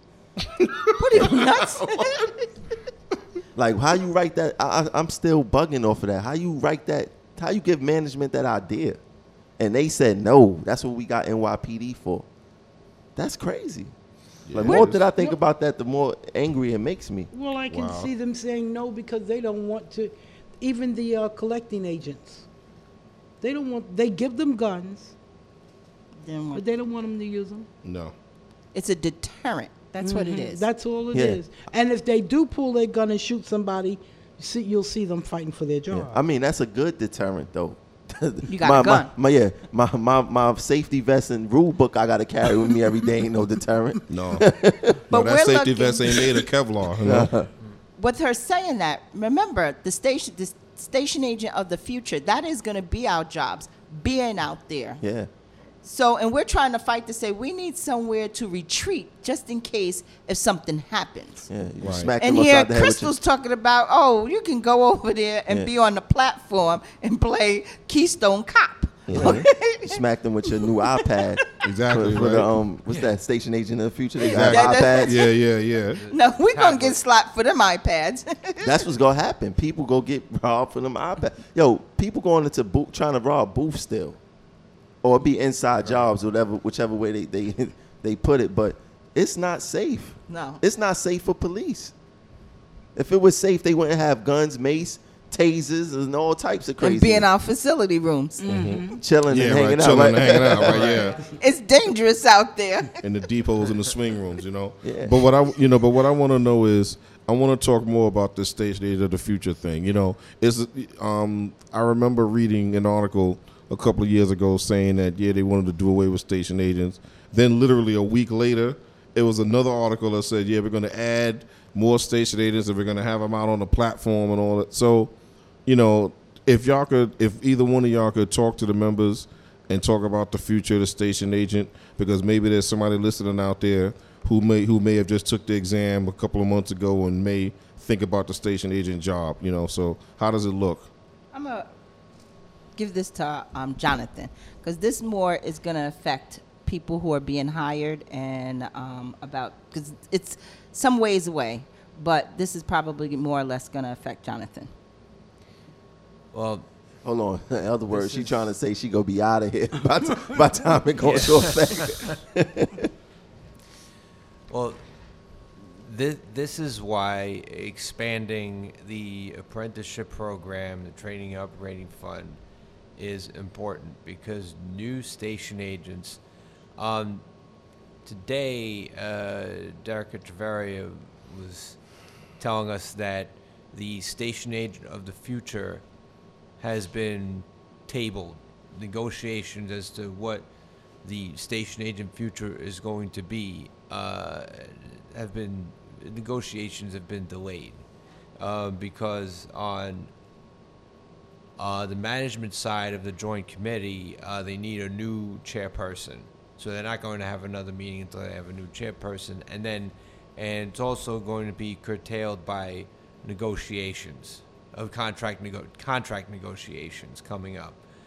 Um, so that will buy us time, but pe- but station agents uh, that have recently been hired will probably be still dealing with MetroCards for the first quarter or half of their time with transit, but uh, you know, I, I heard in the past that uh, the union was demanding, uh, the union side of the Joint Management Committee was demanding uh, uh, staff uh, minimum staffing level, and that's great. But then what?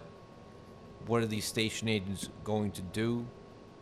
Uh, you know, what safety concerns do we have to deal with?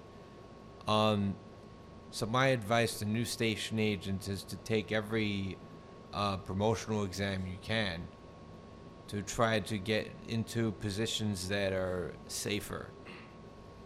Where would you like to see the station agent's job go in the future versus what management trying to do? Where would you like to see it go?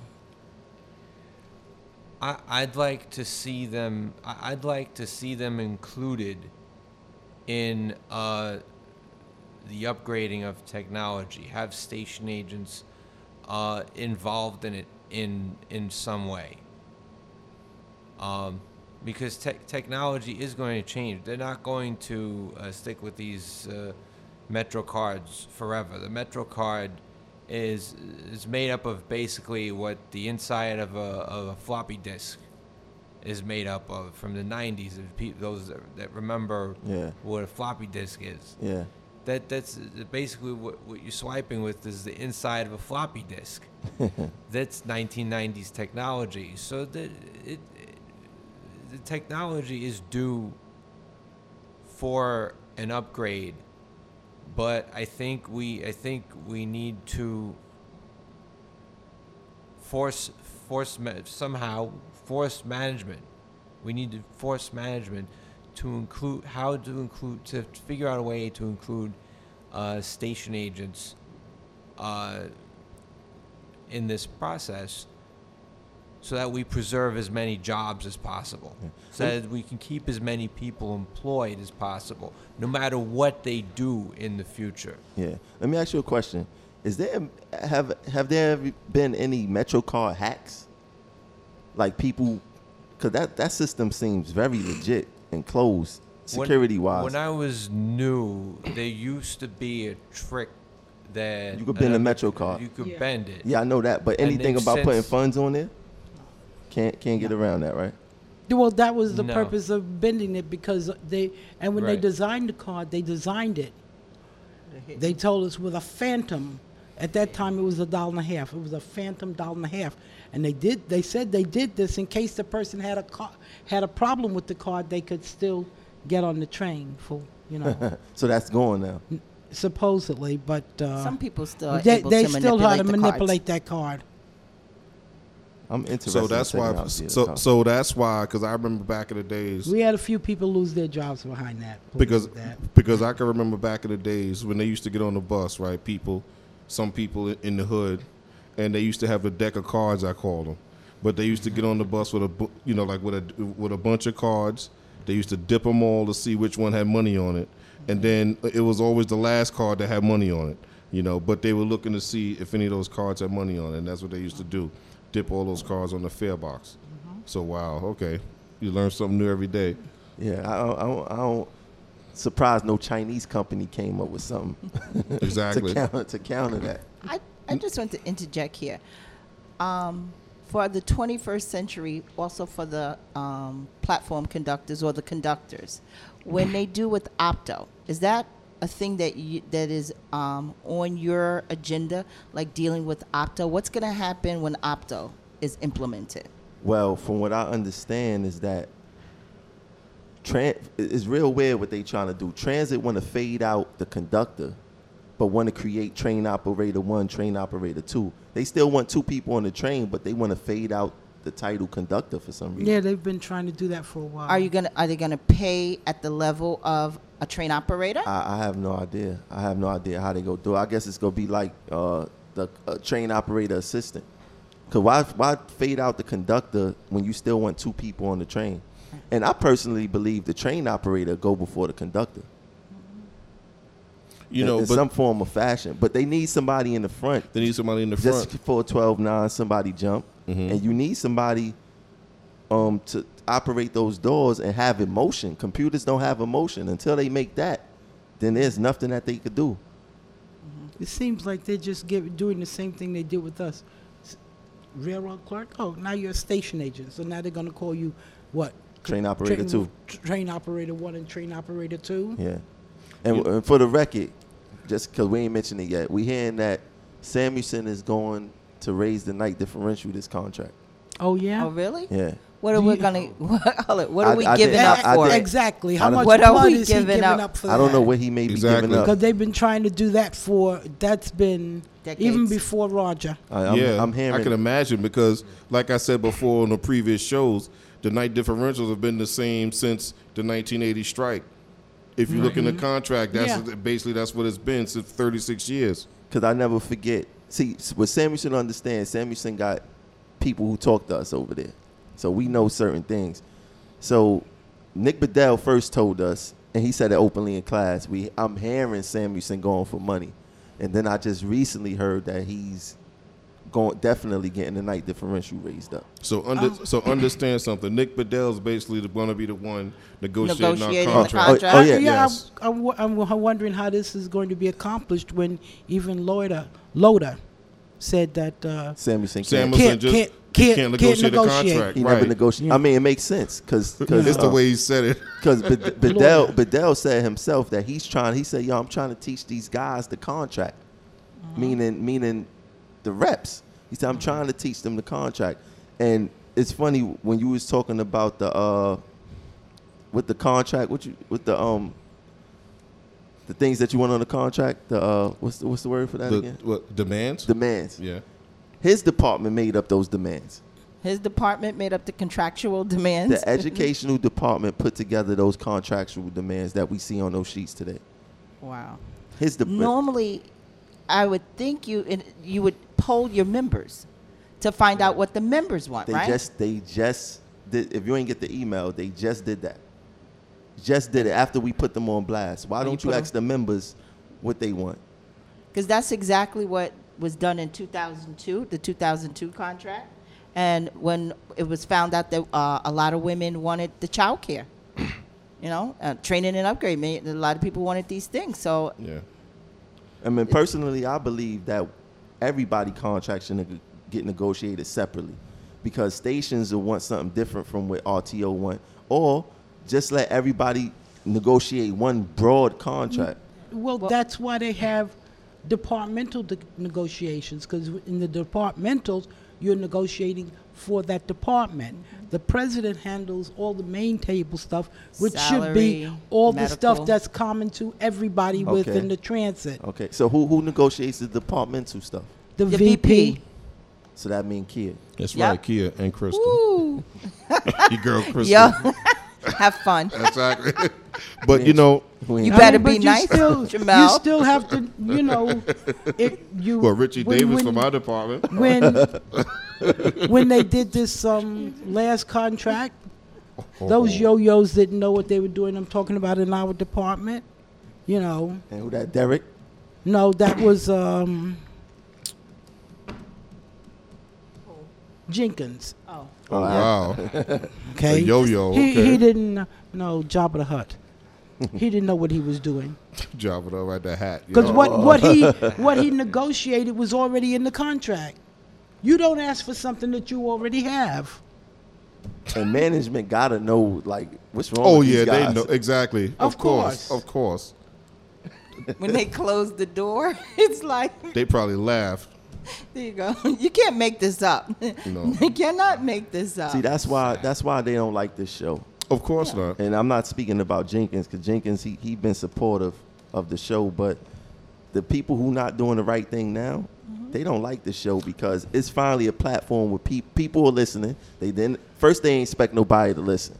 Right. That was the first thing. They right. ain't expect nobody to listen. And that's I told right. Jamel, I said, look, I don't care if we get one new member a week. That's one new member mm-hmm. who didn't understand something before that possibly we can enlighten them. Mm-hmm. And we surprised the union didn't move in this direction that we moved in, or is not even supportive of it. Mm-hmm. Because if we saying something wrong, then come on the show, right? And dispute it. Dispute it exactly. But they ain't coming on here. Now, I have a I have a quick question, right? For cleaners, do they still give the exam for cleaners? No. Be oh, let me tell you something crazy. Because I know that because we because we both no, know that because I'm we know that cleaners the dumping ground from the operation yeah, no, title. No, let me tell you what they doing now. Um. On, if you're on a conductor's list, they offering you a cleaning job. Mm-hmm. What? Yeah.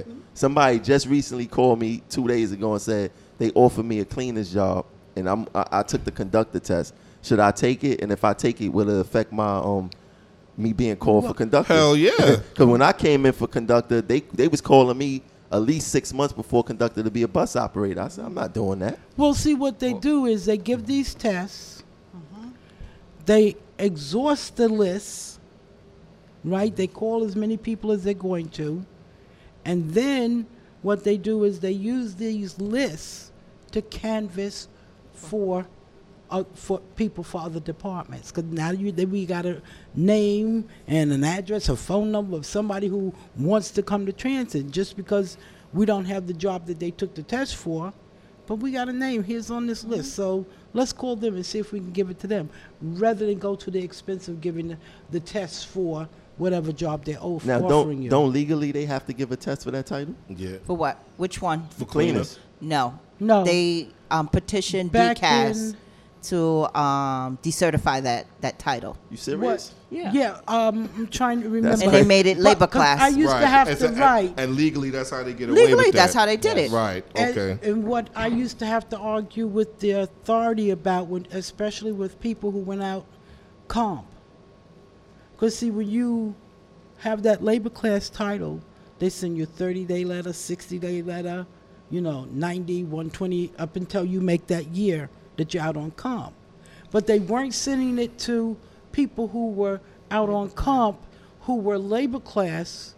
And then these people, by the time they sent them the letter saying, well, what are you going, plan to do? Are you coming back or whatever? There wasn't enough time. Because what you have to do is... If you've been out a long time on comp and you say, okay, I'm coming back, even if you're milking it, you've planned to milk it for almost that year, you need enough time to go to your doctor, have him give you a narrative so that you don't be running back and forth because, you know, your doctor's saying you can come to work and transit is saying no, and you're running back and forth, and next thing you know, your time has expired. And you, what a lot of other another thing people don't re realize about being out on comp, you only have a year, and that doesn't mean you use that year all at one time. That time is cumulative. Yeah. You know, so if you go out three months here, four months there, whatever, mm-hmm. for the same illness, mm-hmm. you've exhausted your year. Yeah. Mm-hmm. Pick you another know, body part. Yeah. Take another body part. Exactly. Yeah. Yeah, the people got to know that it's, it's intermittent. Almost like the same, you could take F M L A. Mm-hmm. That's why F M L A is basically intermittent, because you may be hurting this week, then you may not be hurting, you know, for a little while. You don't take the whole year at one yeah. time. Right. right, and you don't go out on reoccurrence when you do. Mm-hmm. Right. Well, I mean, Once you, you can because the then year. That yeah. time is cumulative. Yeah. Well, you right. start a new one. Yeah. Pick another body part. Yeah, that's yeah, it. exactly. That's it. And you know, no, we're not, we didn't say that. No. Just joking. And you know they, and you know when people take F M L A, right? They think that people are full of crap when they call out F M L A.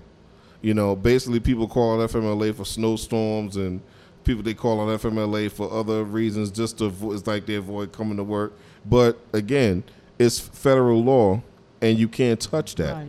They you can't. Cannot, they can't question you either. You, you can't, right? They can't question you. F M L A. You cannot. An employee.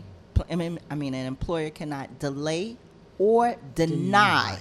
F M L A. Yeah. So meaning, and transit got it twisted. I mean, if you take a look at the F M L A packet that they have, transit sued. They put in um, like a grievance with the United States um, attorney or whatever.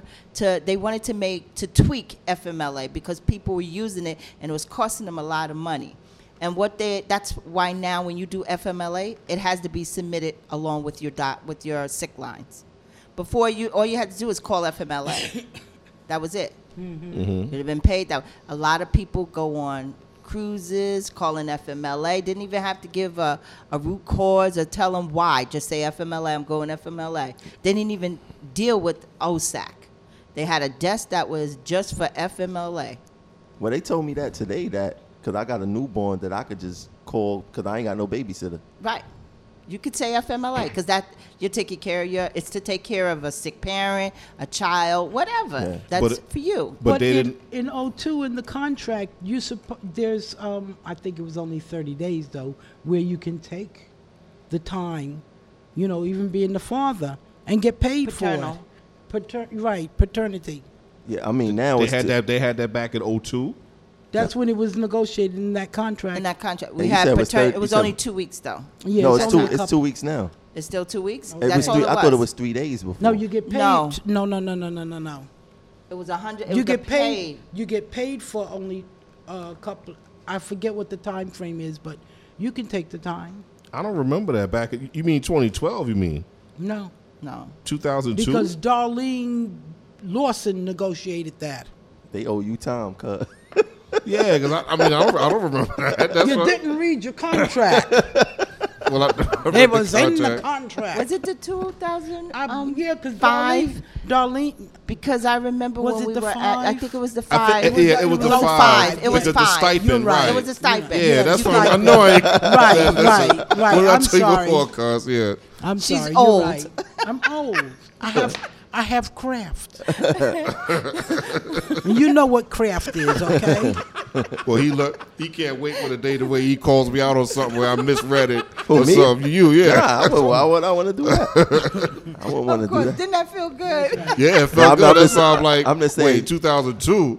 No, like I said, you're I've right, been around. It was oh five. oh five, yeah, the stipend. So, but yeah. what, what does it say exactly then? Well, they say it says you two get weeks. two I weeks and you get a hundred, one hundred sixty dollars. It wasn't a mu- it wasn't a lot, right? But it was just something. Whereas opposed, you were getting, you would have been getting nothing, nothing, right? And it was a foundation. That's what Roger was saying. This is a foundation to work on. Now we got something to move forward with. We can mm. go and get something else now. Exactly. And but what Samuelson did was say, ah, forget that shit. Do it all out the window. No foundation. We'll co- we'll just uh, tell um, Cuomo, oh, don't worry. This contract's gonna expire. We'll just keep talking to you. Don't you know worry, what it we're is? Not gonna co- we're not gonna strike. His hatred for Roger was so bad. Ba- yeah. Even that if mm-hmm. Roger had something good, he just despised it despised anyway, it, right. and just let it fall by the wayside. Well, that's one of the reasons why Jonathan's grievance didn't go anyplace. Right. When he, you know, grieved that they were in violation of the job security clause. You and know, we had the job open sec- the job security positions. clause said, and there was similar language in the contract. You cannot lay off anybody unless you've exhausted every means to place them someplace else. Yeah, and you mentioned that last show, Jonathan. Mm-hmm. Yeah. Oh, yeah. This, uh, the time creeped up oh, on I us. I know guys. the time crept up on us. Yeah. So because I was just going to tell you real quick. Yeah. Oh, okay. Track people were um, they didn't have a budget for them. This was I think in oh. Five or four or five or whatever. They didn't have a budget for them. These people did not get laid off. You know where they went? Right. Station Station as cleaners. But you know why? Because we had Roger. And because they were white. Basically. Yeah. Basically. Exactly. Oh, just one more thing. I want. Hold on. We go. What, what we do is that we let everybody wrap up. Mm-hmm. So we can start with you. Okay. Yeah. You, no, you I give just. Your, you give your it final just word. Occurred to me. What, I mean, you know, since you do have a, a, um, a broad base of listeners, to I wanted to put out there that when people do happen to go I O D, make sure that they get the paperwork for differential, and they fill out that paperwork, because transit will use that to keep from paying you differential, because they'll say you didn't do the paperwork on time. And she can attest to that, because that's something um, she, meaning Jamel, can attest to that, because they instructed her on don't bother about that. You know, do the I O D forms, you know, the C three and the C four, but don't give them the differential paperwork, because this way they could avoid paying them. Oh, wow. Oh, okay. Miz Chisholm, what you want to li- what you want to leave the people with? I would like to leave the people with the fact that we got two wonderful, I mean, very, very hardworking gentlemen, Tramel and Jamel. They're out here. Members, please listen and start to get active in this fight, because we can start a revolution. And that revolution can take us to many places and include all people. So I would like to leave them with that. Thank you, Miz Chisholm. Thank you, Miz Appreciate it. Mister Beatrice. I, I would like to reflect those same sentiments. Uh, I love what you guys are doing. Uh, you're doing a great thing for the union, for the members. You're, you're trying to bring this union back to the Mike Quill days, when this union was strong, when this union was militant. In fact, uh, uh, I read, I think it was in Joshua Freeman's book about the T W U, that in the old days, they, they used to have a radio show just like this, that the actual union uh, did a radio show just like this one that would feature uh, union activists and, and would talk about uh, transit issues and issues with uh, the T W U. And uh, I want to congratulate Tramel on his, ba- on his new baby. Thank you, sir. Thank you. Let me ask you a question. Mm-hmm. Somebody, um, Joe Campbell said that you rode your bike from Bay Ridge to Freeport, Long Island for a cookout one day. That's true? I, I did. I, I, wanted, Ooh, I just wanted to see if I could do it. How but, long it took you? Uh, well, it took three hours, but I'll tell you why. Uh, w- there was a, a mishap on the way. I, I got a flat tire, and the nearest uh, bike shop was, oh, God, I, I, it was like ten blocks. It was like ten blocks away. I got a flat tire on Coney Island Avenue, nowhere near a train. So so I walked all the way to a bike. And the the bike shop there, uh, there were a lot of people there uh, needing some something done with their bikes. I waited like forty minutes to oh. be serviced. And Joe told me that. I said, so, what? Yeah, so there was, there was a comp. lot of hiccups on the way. Well, I, I almost you. got lost. Oh, okay. Well, well, I'll tell you something. I used to do long distance bike riding. Oh yeah, yeah. It don't look like it, but I used to do. but I used to, but I used to do long distance bike riding. So, you know, and I know people who who, who do serious miles. So riding from Bay Ridge to Freeport, they just get on that down that bike lane on the Belt Parkway and ride it out, ride it all the way out to Queens. I gotta buy me a bike. Yeah, I man. I love that bike. I love that bike path. Oh, yeah. People yeah. pay thousands of dollars for bikes, man. You know, like those bikes with the real skinny tires? Yeah. And yeah, man, listen, that's a serious hobby for a lot of people. So mm-hmm. doing that is nothing from, from Bay Ridge to Freeport. Mm-hmm. But, yeah, I used to I used to ride all over the place. You want to you want to leave something to the people? Yes. I, I just want the members to start opening their eyes. That's what they need to do. Remember, this uh, this membership that we have and the elected officials work for us. Ask serious questions and expect a serious answer. If not, then you start opening your eyes to see that the smoke and mirrors is still continuing. We need to open our eyes. For sure. Cuz, what you want to leave them with? You got it. Uh, I just want to leave the membership real quick on this note that basically, you know, we speak with people on Facebook. We debate. People have problems with progressive action. We go back and forth. You know, we pump out articles on our website. But, you know, like I said, me and Tramel, you know, we take the time out of our schedules to write these things and come up and, and, and, and come up with these issues and then research the facts to go with it. Because again, you know, we want everybody to chime, you know, we want everybody to learn something, and we, and we want to open everybody's eyes to what's really going on and what everybody's entitled to, you know, because these things stay buried.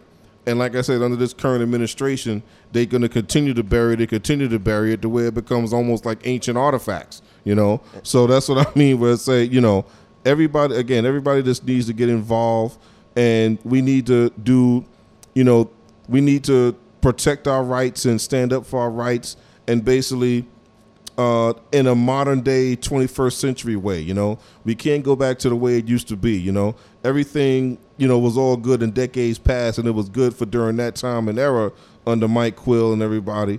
But like I said, we have to do it in in the, you know, in a modern way with new technology and a new critical way of thinking. Okay, you know, we have to come out of that old way of thinking, you know. That's all I have to say. Well, you, you touched on something. We um, give a lot of time.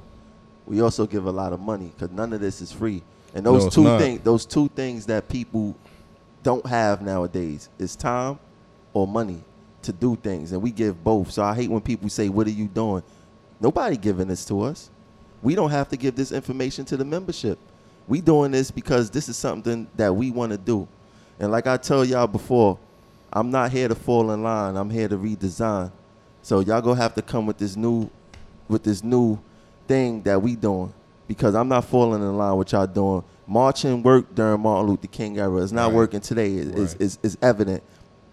The way we did things before, even when, when Roger was in office, we can't do it like that now. That's ten years ago, over ten years ago. We have to change and adapt to the environment. That's part of survival. And I think we'll all admit there will never be another Roger. Never. He he was the he and for the record, I'm gonna say this. He was the best president. Why? Because he went against a system that was totally against him. Yeah.